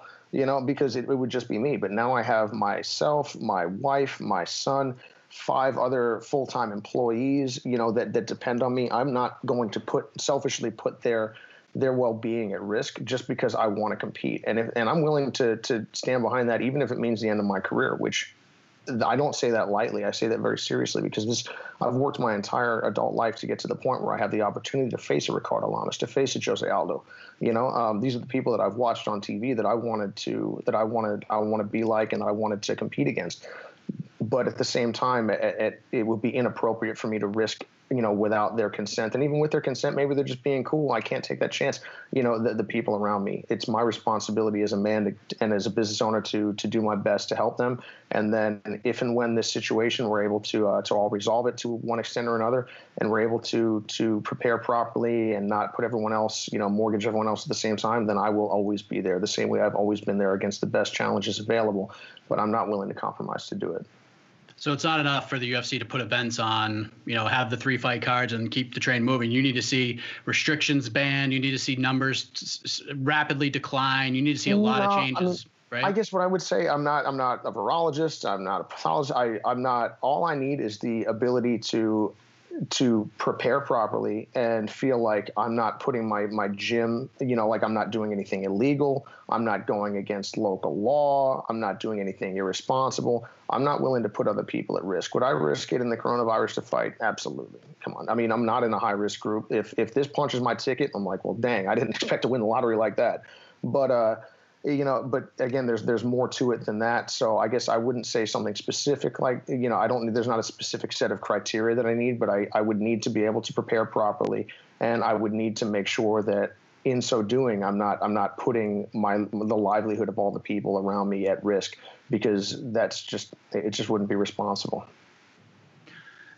kind of taking taking a different turn here because you mentioned Tony Ferguson. Obviously, he's got a big fight with Justin Gaethje coming up on Saturday. It's just a wild fight on paper. You know, Ferguson's great on the ground. He's excellent off his back, and Gaethje's got that wrestling pedigree, but we never really get to see it because he's so dangerous on his feet. How yeah. do you break that fight down? What are you going to be looking for from these guys? I am the, this is if you could make a fight like one of my Magic Happy Land fights. This is obviously uh, this is no question going to be one of those. You know, I'm, I'm a massive Gaethje fan. I'm a big fan of Tony Ferguson. Um, you know, it's Tony. Tony his his ability in you know to in scrappiness and and playing off of his back, and he's long and he's creative and in certain regards, a little wild. You know, like it, it makes him such a wild card. And I mean, I still remember that uh, it was like a picture that was going around a little while where it just to put in perspective, like it showed the faces of all of the people that have fought Tony Ferguson in the last while, and you go, holy moly, they look like they've been in a slasher film, man. and it's not like this is not a tough group of people. And Tony had sometimes absorbed some damage as well. But I think one of the things that makes him so offensively dynamic is, is the fact that he is he is out there. You can find him, you can hit him a little bit, but at the same time, he's uh, when he gets going, man, he's he's overwhelmingly offensively effective. He's dangerous from all positions. He's always attacking, always moving. You know, obviously has the heart of a champion. Um, so Gaethje is so similar in in that regard. They just use a different set of tools and and a different. He's obviously physically different, but uh, yeah, man, I know that Tony can wrestle pretty well himself, and it's just it's something that doesn't often come up as uh, at least not on not in an obvious sense in a lot of his fights. Same way Gaethje uses his wrestling more in reverse to stop people from stopping him from just engaging them. Um, but you know, in older fights, I've seen old highlights and videos of him just launching guys. So you know, he I think he was an All American D1, so you know he can definitely wrestle. Um, I guess it's it's t- it's difficult to pick. MMA is such an interesting sport because there's so many different ways to win and so many different ways to lose that it's so volatile by, by, you know by nature compared to let's say a basketball game or even a boxing match which is relatively sterile. And i think in a lot of ways people haven't really figured out how to fight mma in a way that limits that volatility. And i think that's something that floyd mayweather has done brilliantly in boxing. And it's something that a lot of times doesn't resonate with the average fan maybe um, or even the average competitor because they go oh what, are you doing? You're not even fighting. And you go well that's that's kind of the idea um, in certain regards. But then we watch his method and we watch his success over the years, and we go, man, there's something to this Floyd guy. And you also see him, obviously, when he gets touched, when he gets in trouble. Um, you know, he has all he has all the grit of an Arturo Gatti when he needs it. He just turns that on and off. So I guess uh, this this fight is, is is unbelievable because both of these guys are they are there to put you away. And I, I really love the way Gaethje approaches the game because he doesn't say. I think a lot of people pretend to be Justin Gaethje and aren't. They're like, "Oh man, I'm, I'm gonna I'm gonna get you and I'm gonna knock you out and you could never knock me out." He doesn't say stuff like that. He says basically, he's like, "Oh, if you don't knock me out, you're gonna have a really rough night." But I didn't say you couldn't. I just don't think you can. We'll find out. And and I think that he's as mentally tough as anybody out there, and he stands behind his words. He's an unbelievably entertaining fighter and a super skillful dude. I just uh, I'm ex- I'm excited as a fan to see this one. Yeah, it's gonna be a great fight. It's uh, a lot of moving parts in the UFC right now. 55 is great, 35 is great, 45 is great. That's your division. You know, we got Jeremy Stephens and Calvin Kattar fighting this weekend. That's a big yes. one. And then you got guys, you know, coming up like Sodiq Yusuff and Shane Burgos making their way up the ladder. Zabit Magomedsharipov in the top three right now. Plus, you got the mainstays like Holloway and uh, Yair Rodriguez. We got a new champion in Alex Volkanovski. You know, who knows when things are gonna kind of turned the corner here for you to get back in there. But how excited are you to kind of look ahead to these matchups potentially heading your way over the next couple of years? Oh man, I, there's not a single name that you mentioned there that I wouldn't love to be in the ring with. Every single one of those guys is super tough. They bring their own set of skills. They bring their own little like personal superpower. You know, they all have certain things that they're particularly tough with, and, and they're excellent fighters overall. It's been really neat to see such a smart fighter like Volkanovski make his way up the uh, up the tree and, and do so well, not just you know, not just a tough guy, not just a skilled guy, but a very, but a very intelligent guy in the way that he approaches the fight game. Um, you know, obviously Holloway's a great fighter. You know, there's there's so many guys that that I look forward to. So I'll just be uh, I'll be excited when we get the opportunity to get back in there, and uh, I know that you know that win, lose or draw, I will give everything, and uh, we will continue to fight the best people available for as long as we're around. Well said, man. You've given us a lot of your time, and I really appreciate that. I think I speak for everyone here at I know I speak for everyone here at MMA Fighting, but I think I speak for the fans as well when I say we're excited to to see you back in there whenever that is. But obviously, you know, family comes first and all that stuff comes first. So totally understand your decision. I think there's a lot of other fighters that feel the same way you do right now. But uh, you know, hopefully and selfishly, we all hope that happens sooner rather than later. But I'm glad we're able to to get together and make this happen, Ryan. Really appreciate it. Anything else you want to get off your chest uh, before we let you go? No, just thanks so much, Mike, for having me on. I really appreciate you taking the time to talk with me. And uh, I guess we'll be releasing uh, the Modern Half Guard um, later this week. Uh, it's at uh, the website is uh, ryanhallonline.com, and it's basically uh, starting to. I never really thought that I would be making instructionals again, but um, there's been a, a I guess a pretty decent response to the 50-50 that we that we put out, kind of explaining some of the things that I've learned over time, some of the things that I was able to use successfully um, in a variety of fights, and also against you know obviously MMA and Jiu-Jitsu great BJ Penn. So I, I hope that people enjoy kind of what we've done with the half guard. I've always tried to do my best for everyone. I can't say obviously I know everything or that it's always going to be right, but it'll always be the best that I got at the time. So uh, I hope that people will enjoy that. That's all I can say, and uh, I'll look forward to getting back in the ring when we as soon as we can. And I and I just hope to uh, hope to put on good performances. So thank you so much, Mike, for having me. I appreciate it. Thanks, Ryan. Take care. All the best to you. Take care. When I tell you that that interview in my eyes just flew by, I really mean it. And I think my producer, Casey Leydon, can attest to that as well. I mean, I looked at the clock and I was like, holy moly, it's been 35 minutes. We could have gone for another hour. And I probably wouldn't even have noticed, but really interesting stuff from Ryan Hall. And this is something that's going to come up a little bit later on in the program as well. For some of these fighters who aren't competing right now, let's just get this out of the way. It's not that they're afraid of the virus or afraid of competing in the middle of a pandemic. It's about preparation. It's about getting prepared to the best of their abilities. I mean, if they can't train with their teams or go to the gym that they're that they usually go to because it's not legal, they can't do that. Or even take a lot of fighters take a trip to the PI before their fights. It's like something they typically do. And if they can't do what they normally do to get ready for a fight, especially in Ryan's case, now that he's cracked the top 15 and he's looking for the biggest fights he can get, you have to make a choice. And obviously, neither are wrong, but you have to deal with it in your own way. That's the choice that Ryan made. Other fighters made different choices, and you have to respect it one way or the other. One gentleman who is going to be fighting and will do so on Wednesday night, he's going to make his UFC debut. Ike Villanueva. He was the Fury FC light heavyweight champion. It's a very popular promotion in Texas, got a big following, mostly in the Houston area. But at 36 years of age and over 11 years in the sport, Ike Villanueva finally got the call. So here he is, the newest member of the UFC roster, Ike Villanueva. And I just want to preface this right off the bat the audio quality is like 96% solid. Video quality, however, not fantastic. We tried a few different times to get it right, but unfortunately, we just couldn't get that crystal clear connection that we always like to have. But it's still a great conversation with Ike Villanueva ahead of his Octagon debut Wednesday night against the returning Chase Sherman. Here it is. This man, Ike Villanueva, will make his Octagon debut on Wednesday, May 13th, in a heavyweight matchup against the returning Chase Sherman. The Hurricane will be rolling through Jacksonville, Florida, but before he does, he's stopping by this particular program. Welcome to the UFC, Ike. How are you? Man, it's, a, it's been a dream come true, man. It's a lot of hard work, man. man a lot, lot, of, lot of long nights, man. A lot of nice shedding tears, man. Just hard work, man. Blue collar type guy, man. That work finally paying off, man. But uh, it's not done yet, man. a lot of work you be done now. You did it, man. I mean, we've that, done it. Man, I'm just excited. Finally got to call. Remember we talked last time, brother. It's like, man, it was big, brother. It's like, man, it's, it's a long journey, bro. But hey, you keep pushing, you keep working, man. The hard work will pay off, and I'm hoping the these younger guys, you know, they see what I'm doing. Cause I've been down the road. I've been, I've been at the lows, those points where it's just you in the back of the locker room, you know. Because when you're up, when you're up there at the highest point in the MMA, everybody's like, they love you. And you take that loss, they forget about you real quick. So I've been there, man. So, but now, man, this is my time, man. I'm excited for it, brother. It's it's interesting you mentioned the losses and how people can kind of turn on you because I've talked to fighters over the years and they say that that is the most important lesson you can learn in the fight game is you know when you're winning everybody wants to go out and drink beers with you but when you lose they just stop talking to you altogether. Would you agree with that? Oh yeah, man. Oh yeah. I had plenty of man. You look at all my friends on Facebook, probably know half of them, man. You know, you win it all, man. Hit the like button every time, man. This shit, you lose, you ain't heard nothing.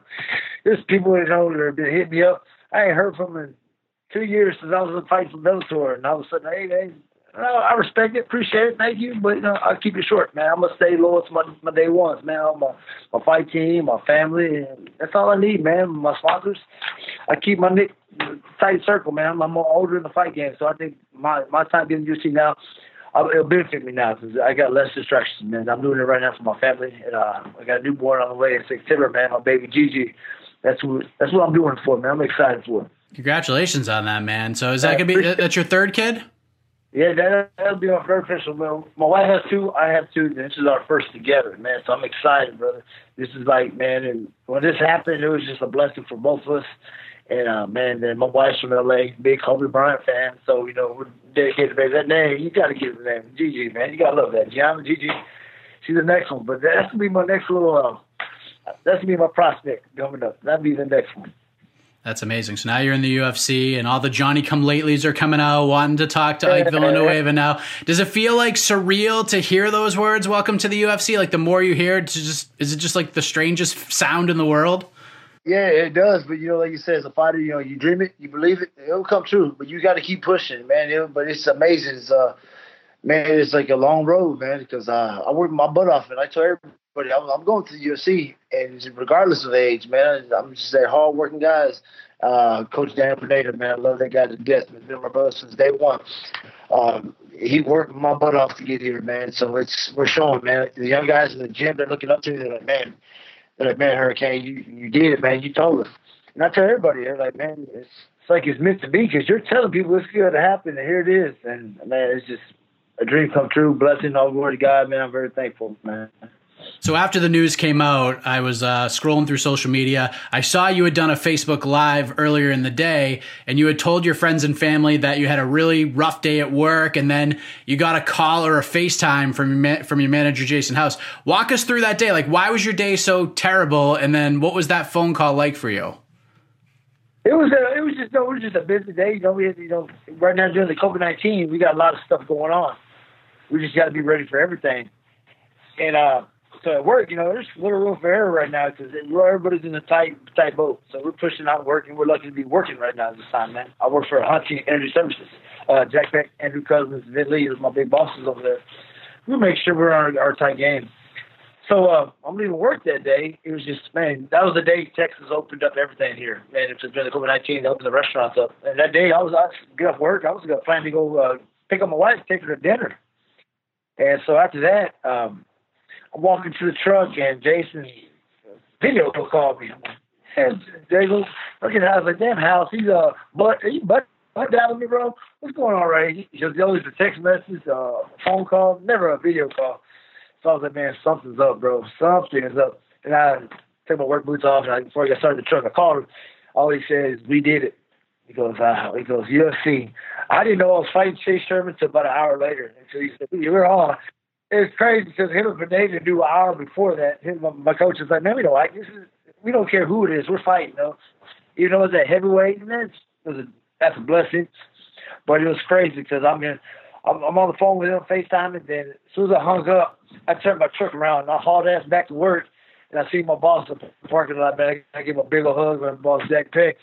Because it's been a lot, man. Because that guy, he he helped me along the, my way, man. Just helped me out at work and just, you know, being that support. You know, you always need that support fighter. Hey, man, keep pushing. We're proud of you. Everybody at Hunting, they back me up. Because these are the guys, they had a pep rally for me before I fought Rashad Coulter. I mean, that was amazing having that many people do that for me. And now it's like, man, we did like we, we all did it because you know they're they're my support system. That's my family away from my house. And I'm very thankful for all of them at work. But it was it was bro, it was just a lot of emotions.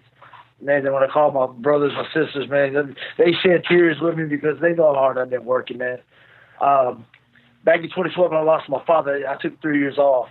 And when I came back, this was my goal in 2015. It just it took a while, but hey, I got here, man. I'm just very thankful and proud. Why did Why did you take those three years off? If you don't mind me asking, I don't uh, think we ever talked about that. Yeah, man, just a lot of bad stuff, man. Uh, just, I went through the divorce back in 2011. I lost my father in 2012, and I just I was going through a lot of rough times. Just wasn't getting the mindset, wasn't getting the great training in because I was going through too much.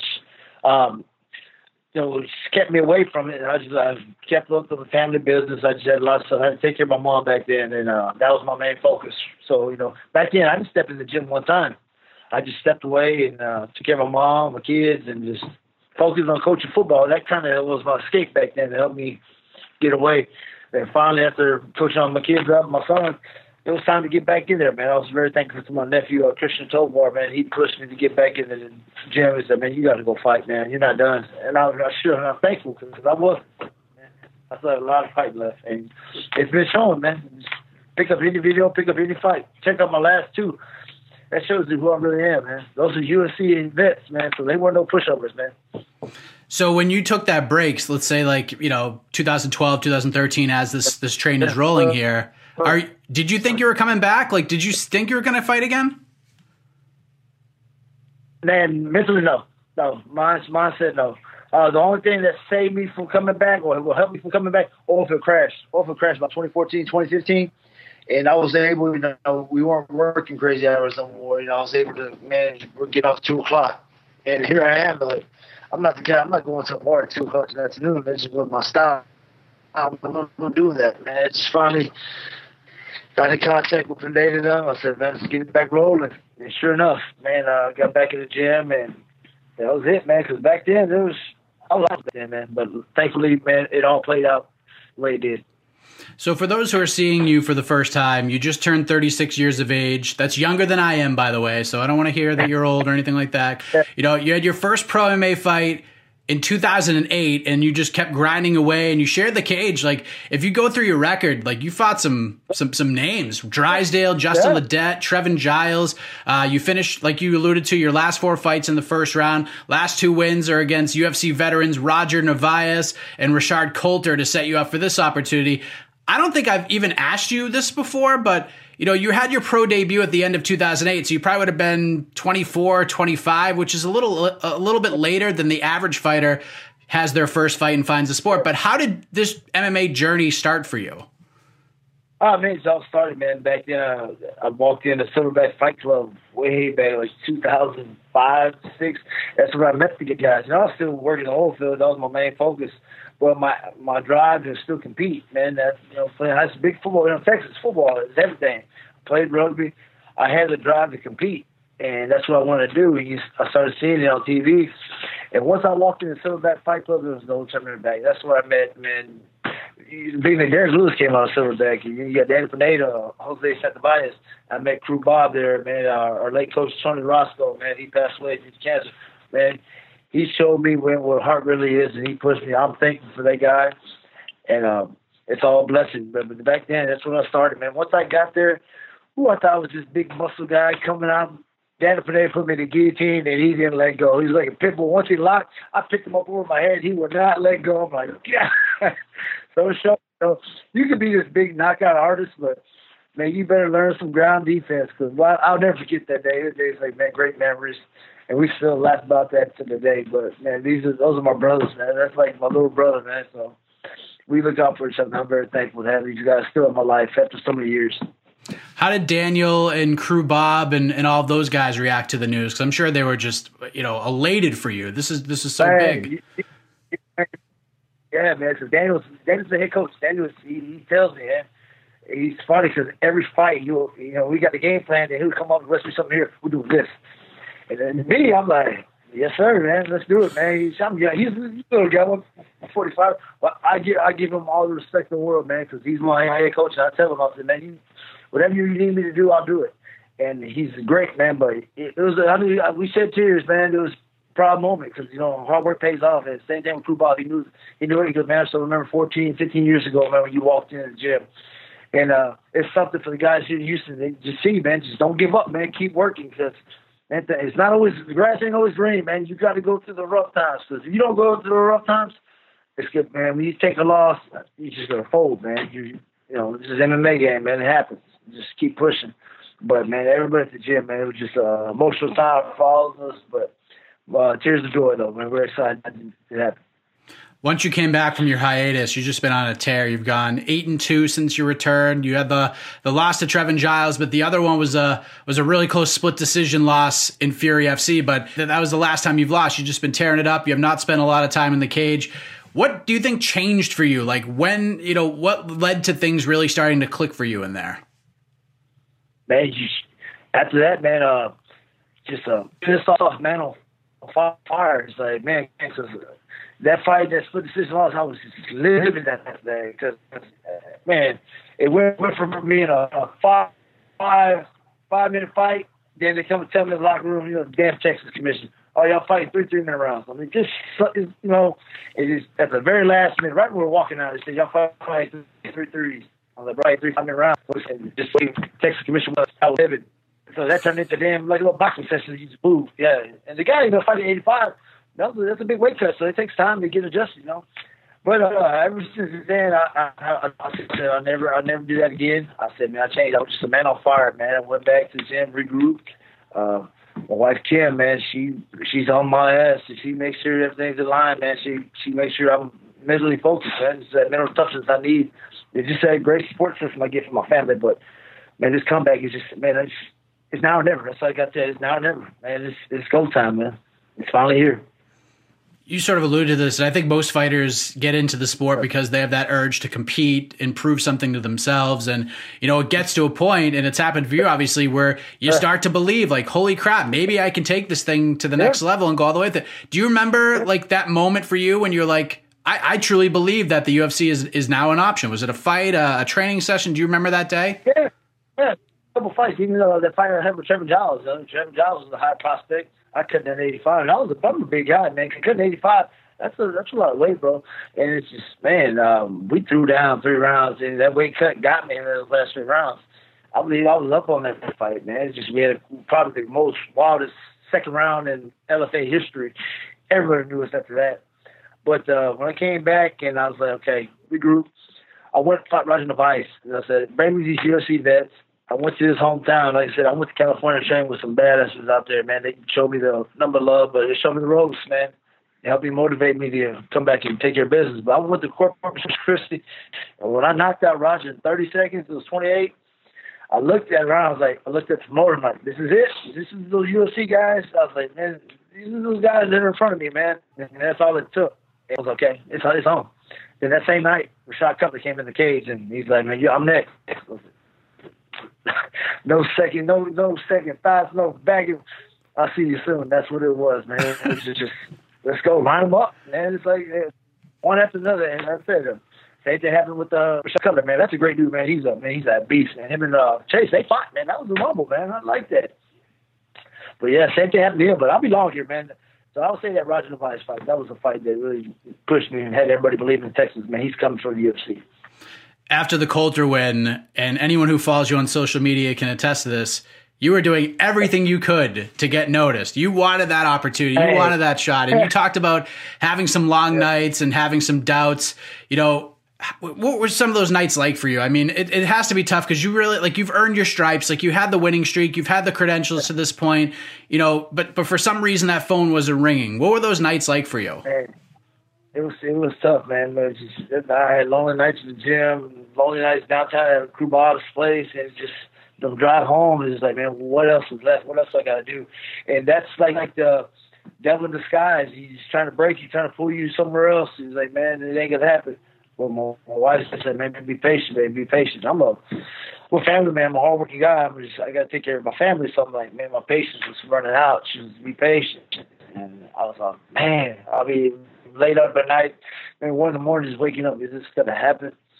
Then uh, I waited all January. I said, man, give me a last minute phone call. Man, come on from the priority card. It didn't happen. I'm like, man, cause we tried hard to get on that card.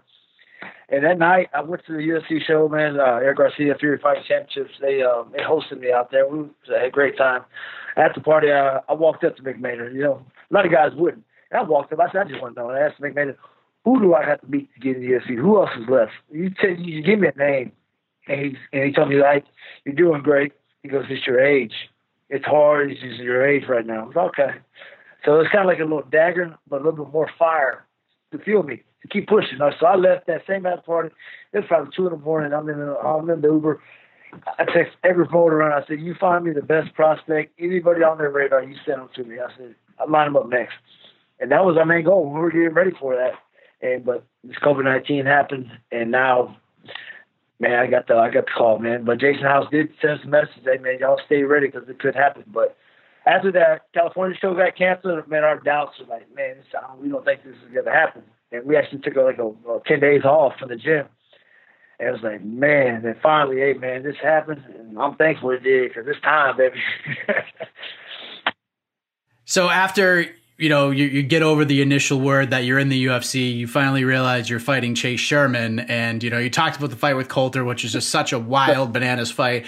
If yeah. I'll give you all who are watching right now a little test. Yeah. If if you haven't watched yeah. that fight, I highly recommend you go watch it. It's uh it's incredible, but you know, he's just got that killer be killed mentality. You know, he didn't have a great run in the UFC the first time around, but he bounced back with some wins with island fights, three first round finishes, became the bare knuckle FC heavyweight champion. You know, when yeah. you finally realized that you're fighting Chase Sherman, how did you react to that? Oh no, man! It was crazy. You know who called me? It was uh, Rashad Coulter. He called me. He goes, he goes, he goes, man. And that, that's I, I take respect to that, man. He reached out to me. He goes, man. He goes, that's a that's a fight for you, man. He, he shared some knowledge with me. But Rashad, man, yeah, not Rashad, uh, Chase.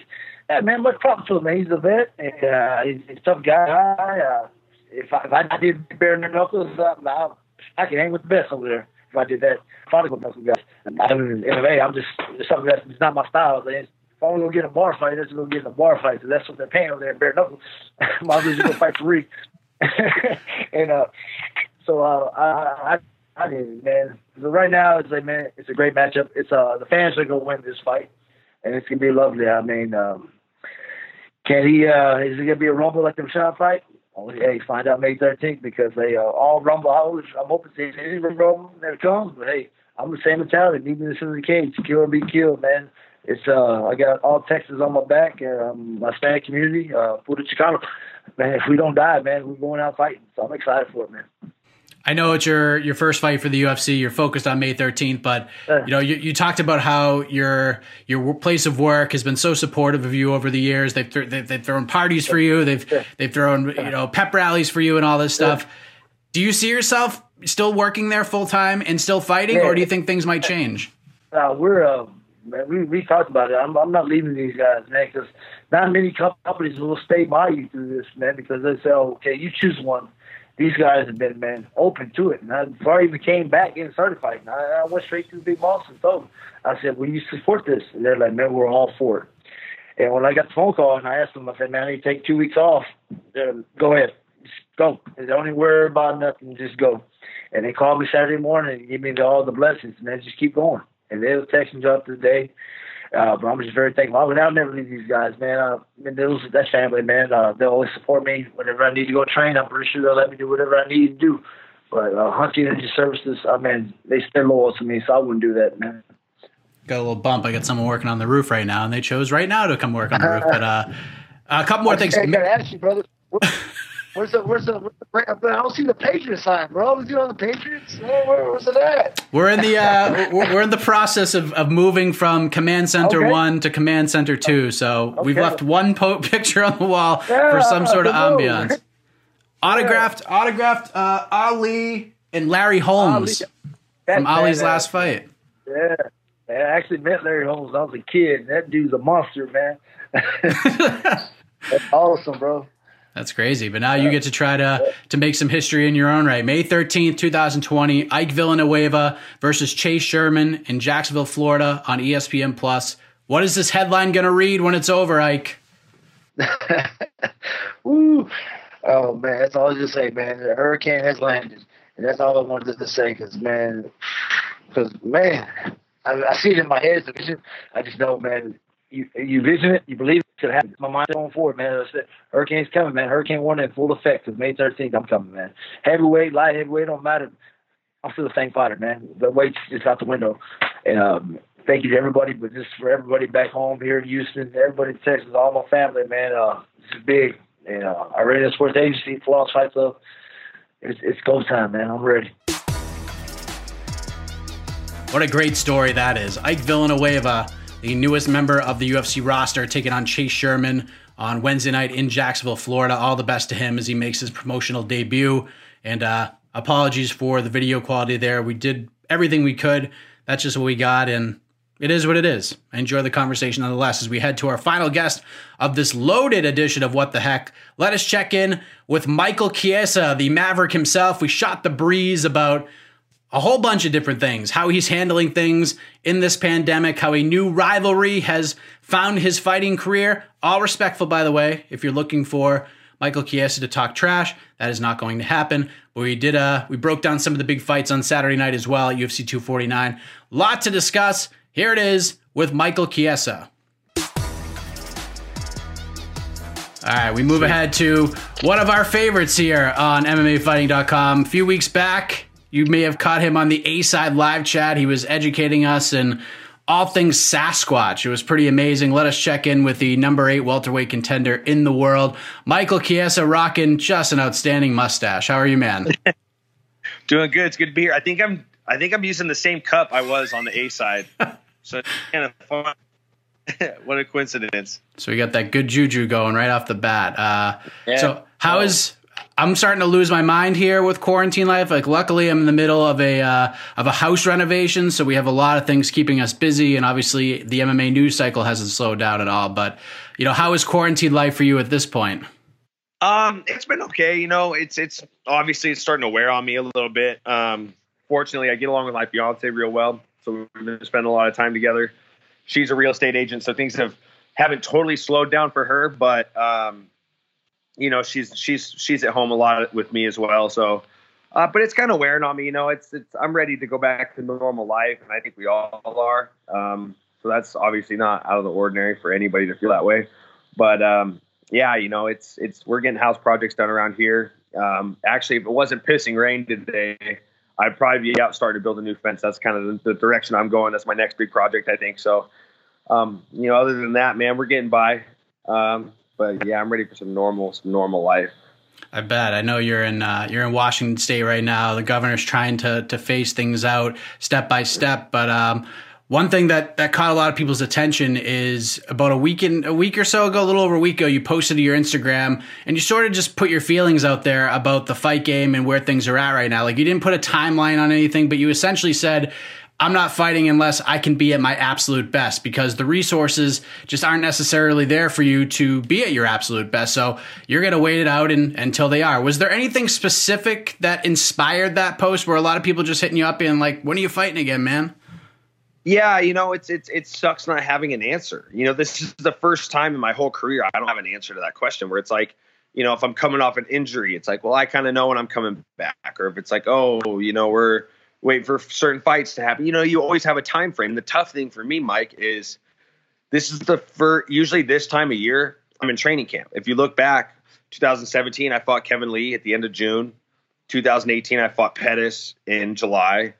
2019, I fought Diego Sanchez in July. You know, so it's like this is the time when I'm usually transitioning into a training camp, and it's not happening right now. And you know, fortunately for me, I'm able to get some training in still. Um, you know, I'm still working with Sam Sicilia. I'm still working with Rick Little. You know, we're getting a few practices in a week. Um, just because you know we're in the process of building a big gym, so we kind of have like a secret location where we train. Um, but other than that, my jujitsu gyms are closed. The boxing gyms are closed. Um, you know, all all the places I do all my strength conditioning, they're closed. And it's one of those things where I know that there's guys out there that are they're making do with what they got and they're taking fights, and I respect that a lot. You know what I mean? I really do. Me, I don't have the headspace for that. I've gotten to a certain point at welterweight again, getting back in the top ten um, by doing things a certain way. And I'm not going to go into my next fight without having the same pieces in play that I did for my last three fights. You know, I there's I have a winning formula right now, and I don't want to get away from that and lose my spot and rush coming back. And it's not that I don't want to fight; I want to fight. Trust me. I just watched the Gilbert Burns fight get away from me, and that's the fight I really wanted. You know what I mean?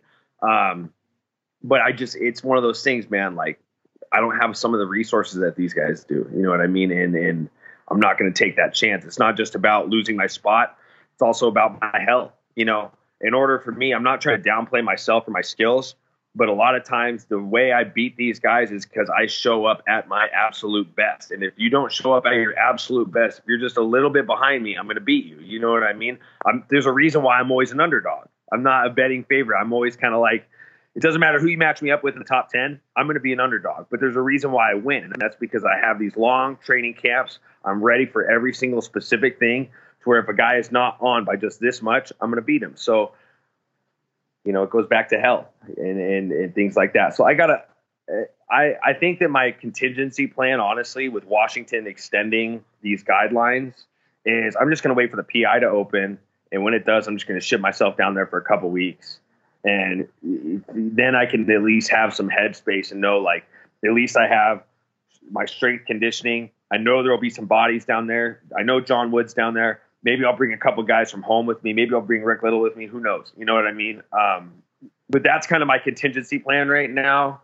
So, I mean, that's just that's basically what I got to work with, man. It's just a trying time, and I commend these guys that are able to make that walk without having the regular preparations that that they normally do. But I just don't think that's a risk I'm willing to take right now.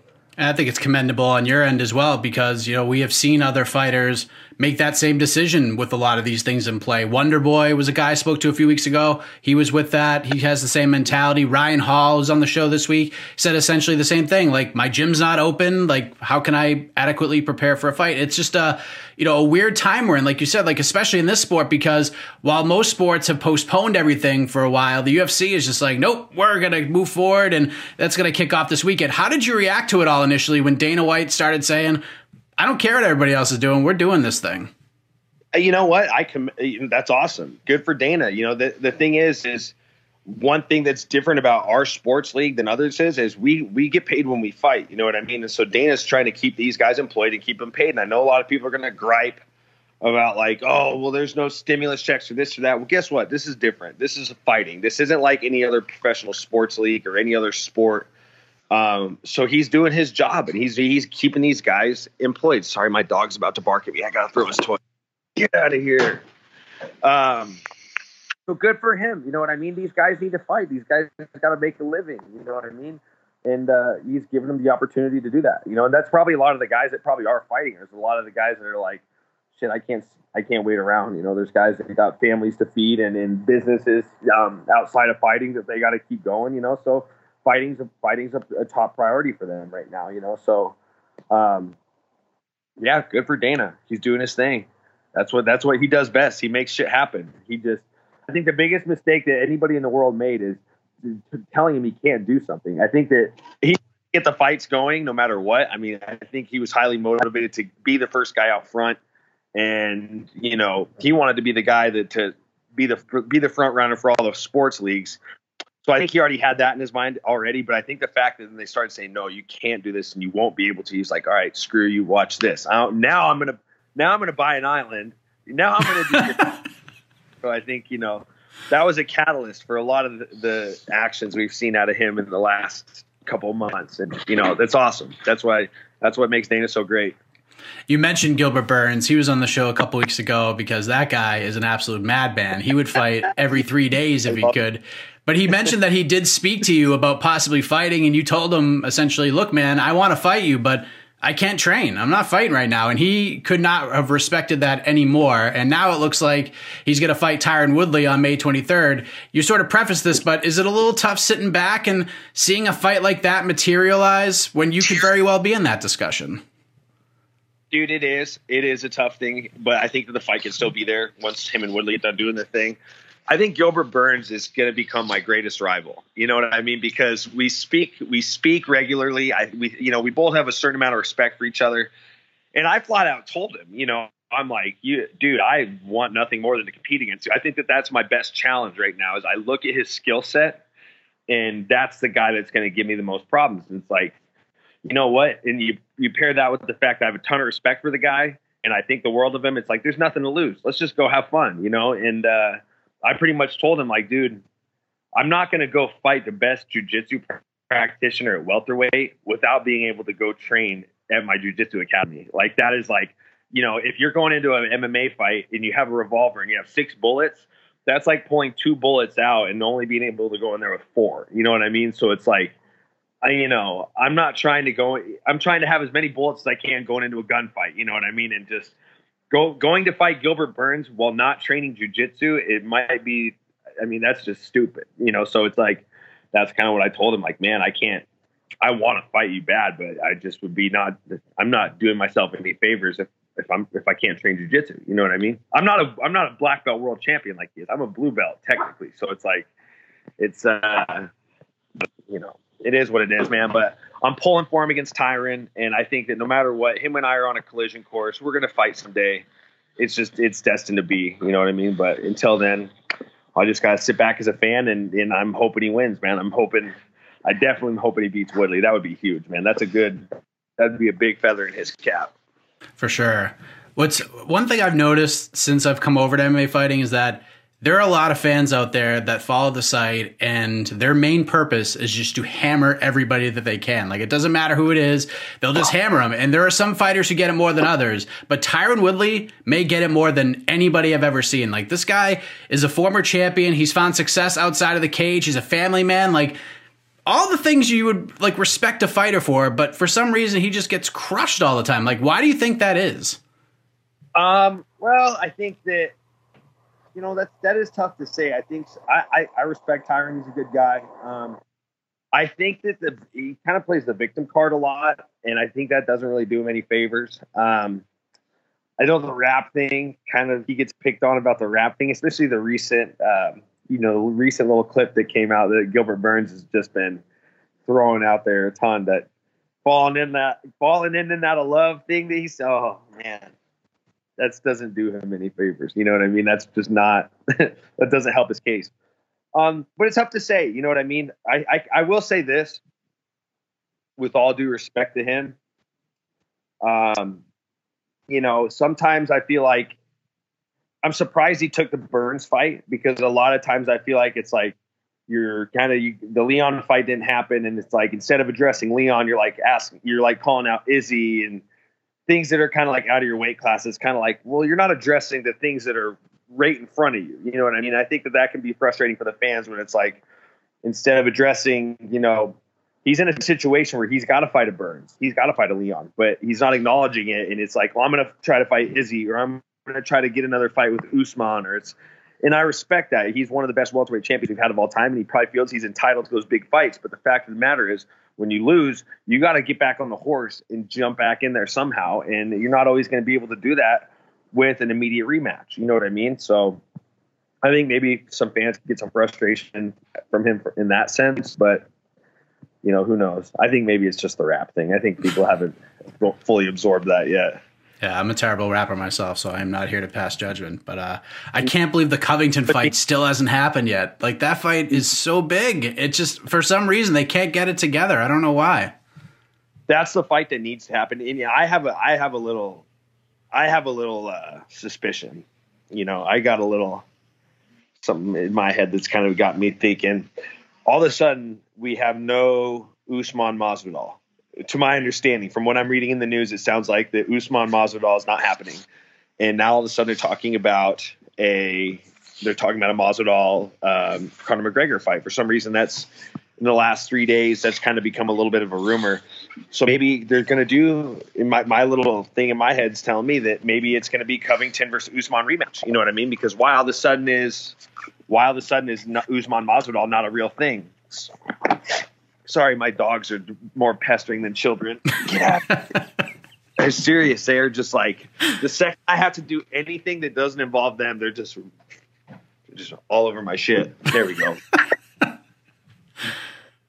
but yeah, magic. that's kind of like my little theories. I really think that I think that now all of a sudden with it's it's sounding like there's going to be no um, no Usman versus Masvidal. I think that they're going to do the immediate rematch with Covington because why would they not do Woodley versus Covington first? That's a huge fight. No offense to Burns. Burns is my guy. That's my boy. You know, but that Covington versus Woodley's a way bigger fight. From you know, but I'm glad I went to Burns. I'd rather have it go to Burns. Good for him. Let him get the win, and let's let's you know let's start changing that top five. Let's start changing the landscape of the the landscape of 15 through six is changing a lot. We could use some movement in the top five. You know, so you know, yeah, go Burns.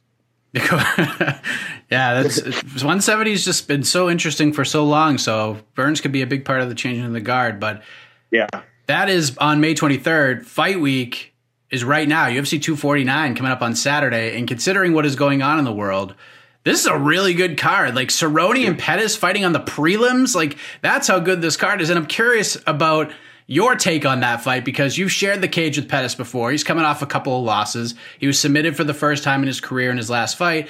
And Donald Cerrone has just fought straight killers and never hesitates to say yes to anybody. And it's a rematch from seven or so years ago. I'm sure Cerrone, even though he won't say it, got a little extra fire in his belly to try to get one back. But what do you think Cowboy has to do, in your opinion, to avoid what happened in their first fight? Don't go backwards. Don't. That's the biggest thing when you when you fight Anthony Pettis and easier said than done. You know, the one thing about Anthony that is that I underestimated is when you stand across from the guy, it's one thing to walk him down, but he has this like the way his stance is and the way he looks in front of you, he is just like his body is locked in. He's really twitchy. He makes these really small movements that can draw you into. It's not even like they're feints or feints. It's just he's such a fast twitch striker that just the way his motion is and his stance, it'll some, sometimes it can trigger you to attack, or sometimes it can trigger you to retreat because you just you never know what the guy's going to do. He's, he could run off the fence and freaking kick you. He might jump off the fence and Superman punch you. You never know what he's going to do. Um, so the key for Cowboy, and I think one thing that he has going for him is is I think bringing John Wood in was a great asset for this camp. Um, you know, I I trained a lot with John Wood before I fought Pettis, and I had my success until I just ran out of ran out of steam. John Wood did a good job uh, he does a good job of getting fighters to put pressure on people. And so I think him working with John is going to help him with applying pressure. I think the Cowboy, whoever wins this fight, is going to be the guy that goes forward and doesn't retreat. You know what I mean? Because that's kind of the tale for both guys. I mean, if you look, if you look at both guys, if you were to get matched up with them and you're breaking down film, one thing that's always going to be at the top of the list is like, okay, get them on their heels. You know what I mean? So it's going to be whichever guy can get going forward first. I think that's going to be the guy that wins.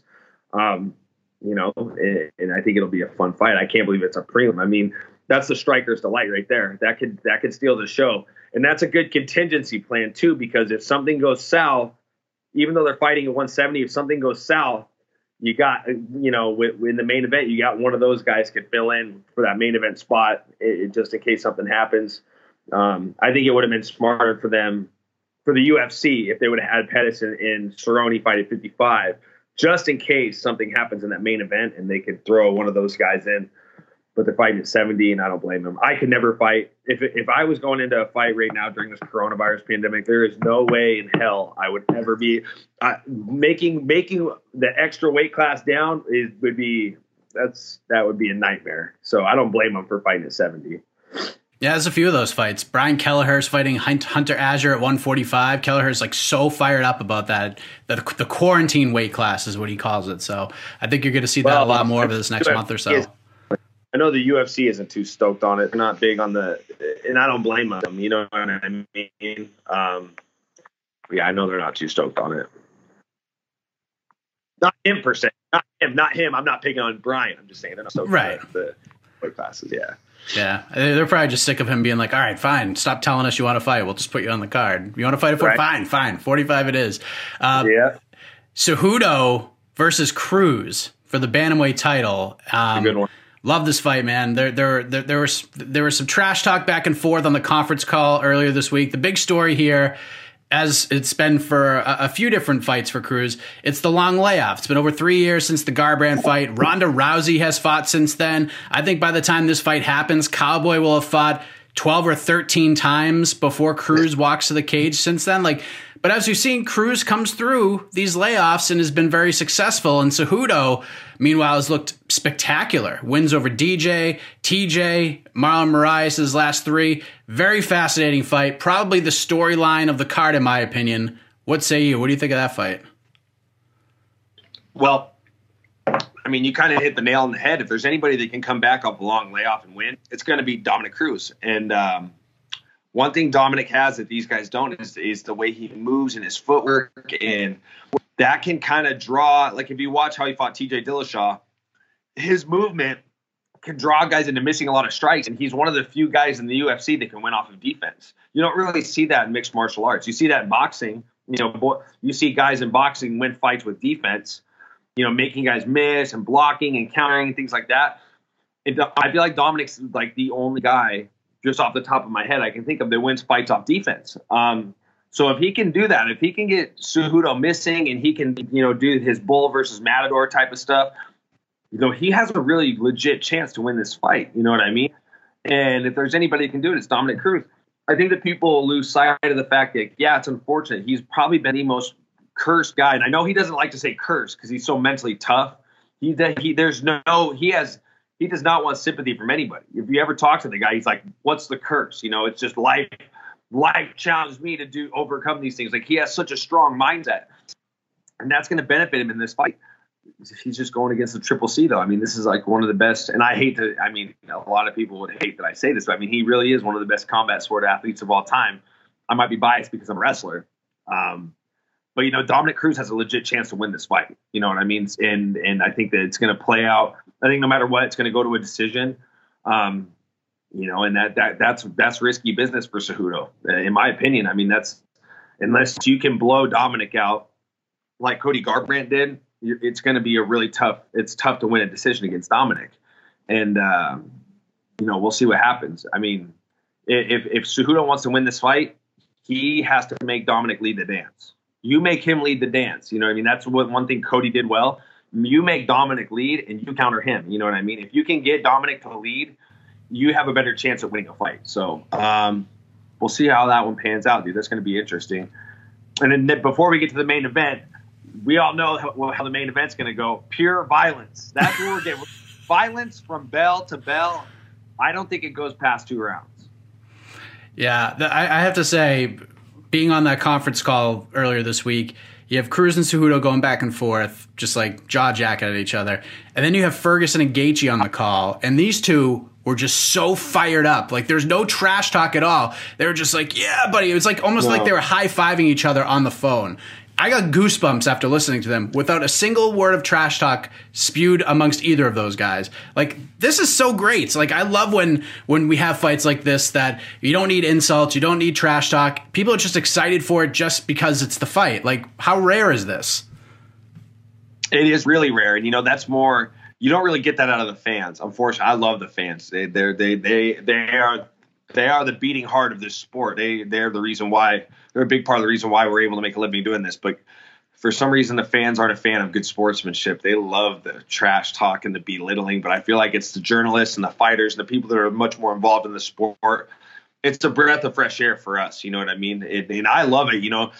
And how could these guys have any lack of respect for each other when they're both so common? You know what I mean? That stylistically, they're not that they're not very similar, but their approach to fighting is very much the same. It's just pure violence going forward, the ability to take a shot and break guys with their durability. And and you know they they share a lot of common ground in, in the way that they fight not stylistically but just their their total their their the art of their fighting the art of their toughness and violence and just the everything about it you know and and the, both of them are wrestlers. There's a lot of there's common ground in those types of aspects. Um, but it's a, it's awesome. It's it's just going to be a fun fight. They're going to be high fiving they're going to be bleeding all over each other. They're going to be freaking you know, you know Ferguson's going to get an elbow in on the guard, but you know Gaethje's going to cobra claw, grab him by the head, and get him with those nice short uppercuts. It's just going to be crazy. You know what I mean? And, and who knows what to expect? I just, I the one thing I do know is it's not going the distance. If that fight goes the distance, I bet you Ferguson will have been dropped probably like six times, and Gaethje will probably have like 70 stitches. You know, he'll probably need 70 stitches to sew his face back up if they go five rounds. I think it's of their best interest to not go five rounds. I think it's of their best interest to to put each other away early because if those guys fight each other for 25 minutes, they, you know, they might not come out the same as they did before. You know, they might come out of that octagon changed for the rest of their life. You know what I mean? Who knows? There, there could be a lot of crazy shit happening in, in that in those 25 minutes, but hopefully it's two. So I look like Nostradamus. Two rounds, go. less than two this will be out there for the world to see. Uh, a couple more things. Speaking of violence, your idea for Fight Island, pretty fascinating. For those who didn't see it, what should happen on Fight Island if you had the the book and the pencil and the power? What should happen on Fight Island?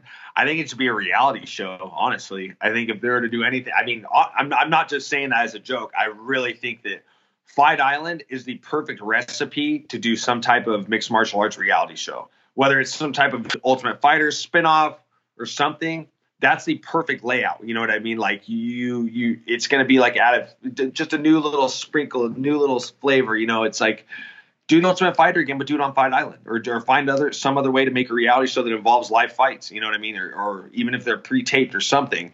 I think there's some, there's more you could do than just put on regular fights there for the international fighters. I think that you could really spice things up with some some different types of shows. I mean, we need we love watching live fights. That's what's most important to us. That's that's that's you know that's what this is all about. But I mean, with so much free space, with no sports going on, why would you not try to film some type of show right now? You know what I mean? There's nothing else going on. You know, you're you're already putting on live fights, so you you would just be packing on bonus points essentially if you could figure out some type of show you could film on the island and and turn it around and edit it and get it on air quick. You know what I mean? We'll see what happens. Maybe Dana will hear this and he'll take up my idea. Ultimate Fighter with soccer kicks. It, it, Ultimate Fighter Fight Island. I better be a freaking coach. I swear, I better be a coach. I not just because I want to be on Fight Island, but Mike, I won the longest running season of the Ultimate Fighter, 13 weeks. 13 weeks. I know how to coach a season. If they come out with the Ultimate Fighter, it would be criminal not to have me as a coach. At least at some point, you know, at some point I got to be a coach on the Ultimate Fighter. I would agree with that. And, and, and last thing before we let you go, and, and I cannot believe we're going to have this conversation right now. I have to say, how dare you say that Topanga was a bigger heartthrob than Kelly Kapowski? That is erroneous, Michael Chiesa. That is erroneous. I mean, you're, you're 32, so you're a youngster compared to me. I got you by a few years, and I could say that when I was a kid, Saved by the Bell was on multiple times a day on multiple different channels. You could not avoid Saved by the Bell even if you wanted to. And to me, Kelly Kapowski is the gold standard. She gets some demerits because she cheated on Zach Morris a couple times. There but she was go. freaking royalty, Mike.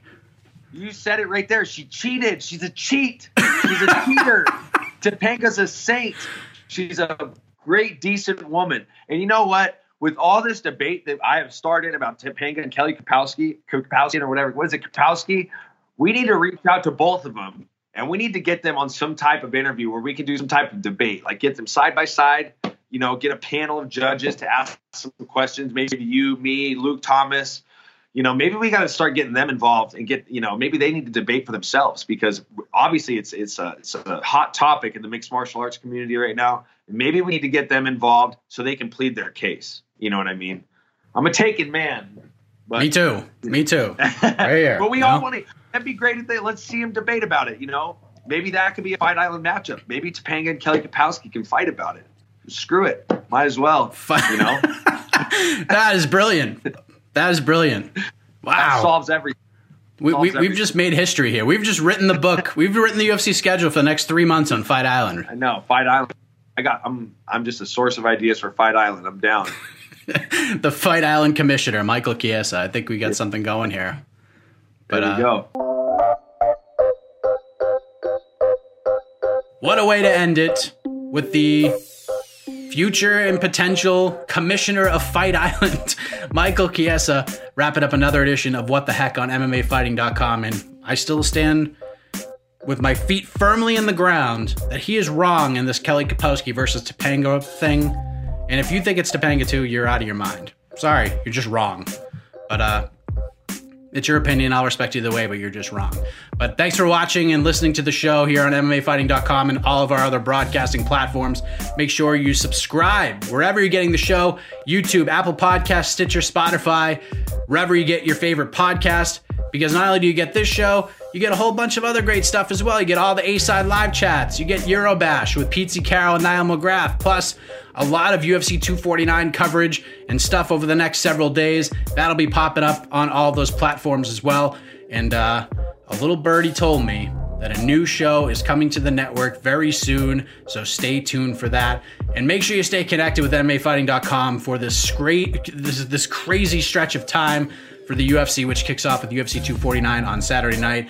Our guy Jose Youngs is in Jacksonville getting you all ready. He's going to be providing coverage, and we're going to be doing lots of stuff throughout the week and throughout the weekend. But that is it. I am done. My ramblings are finished.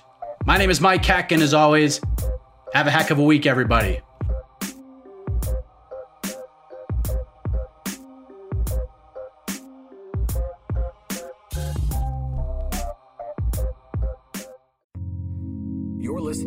Vox Media Podcast Network.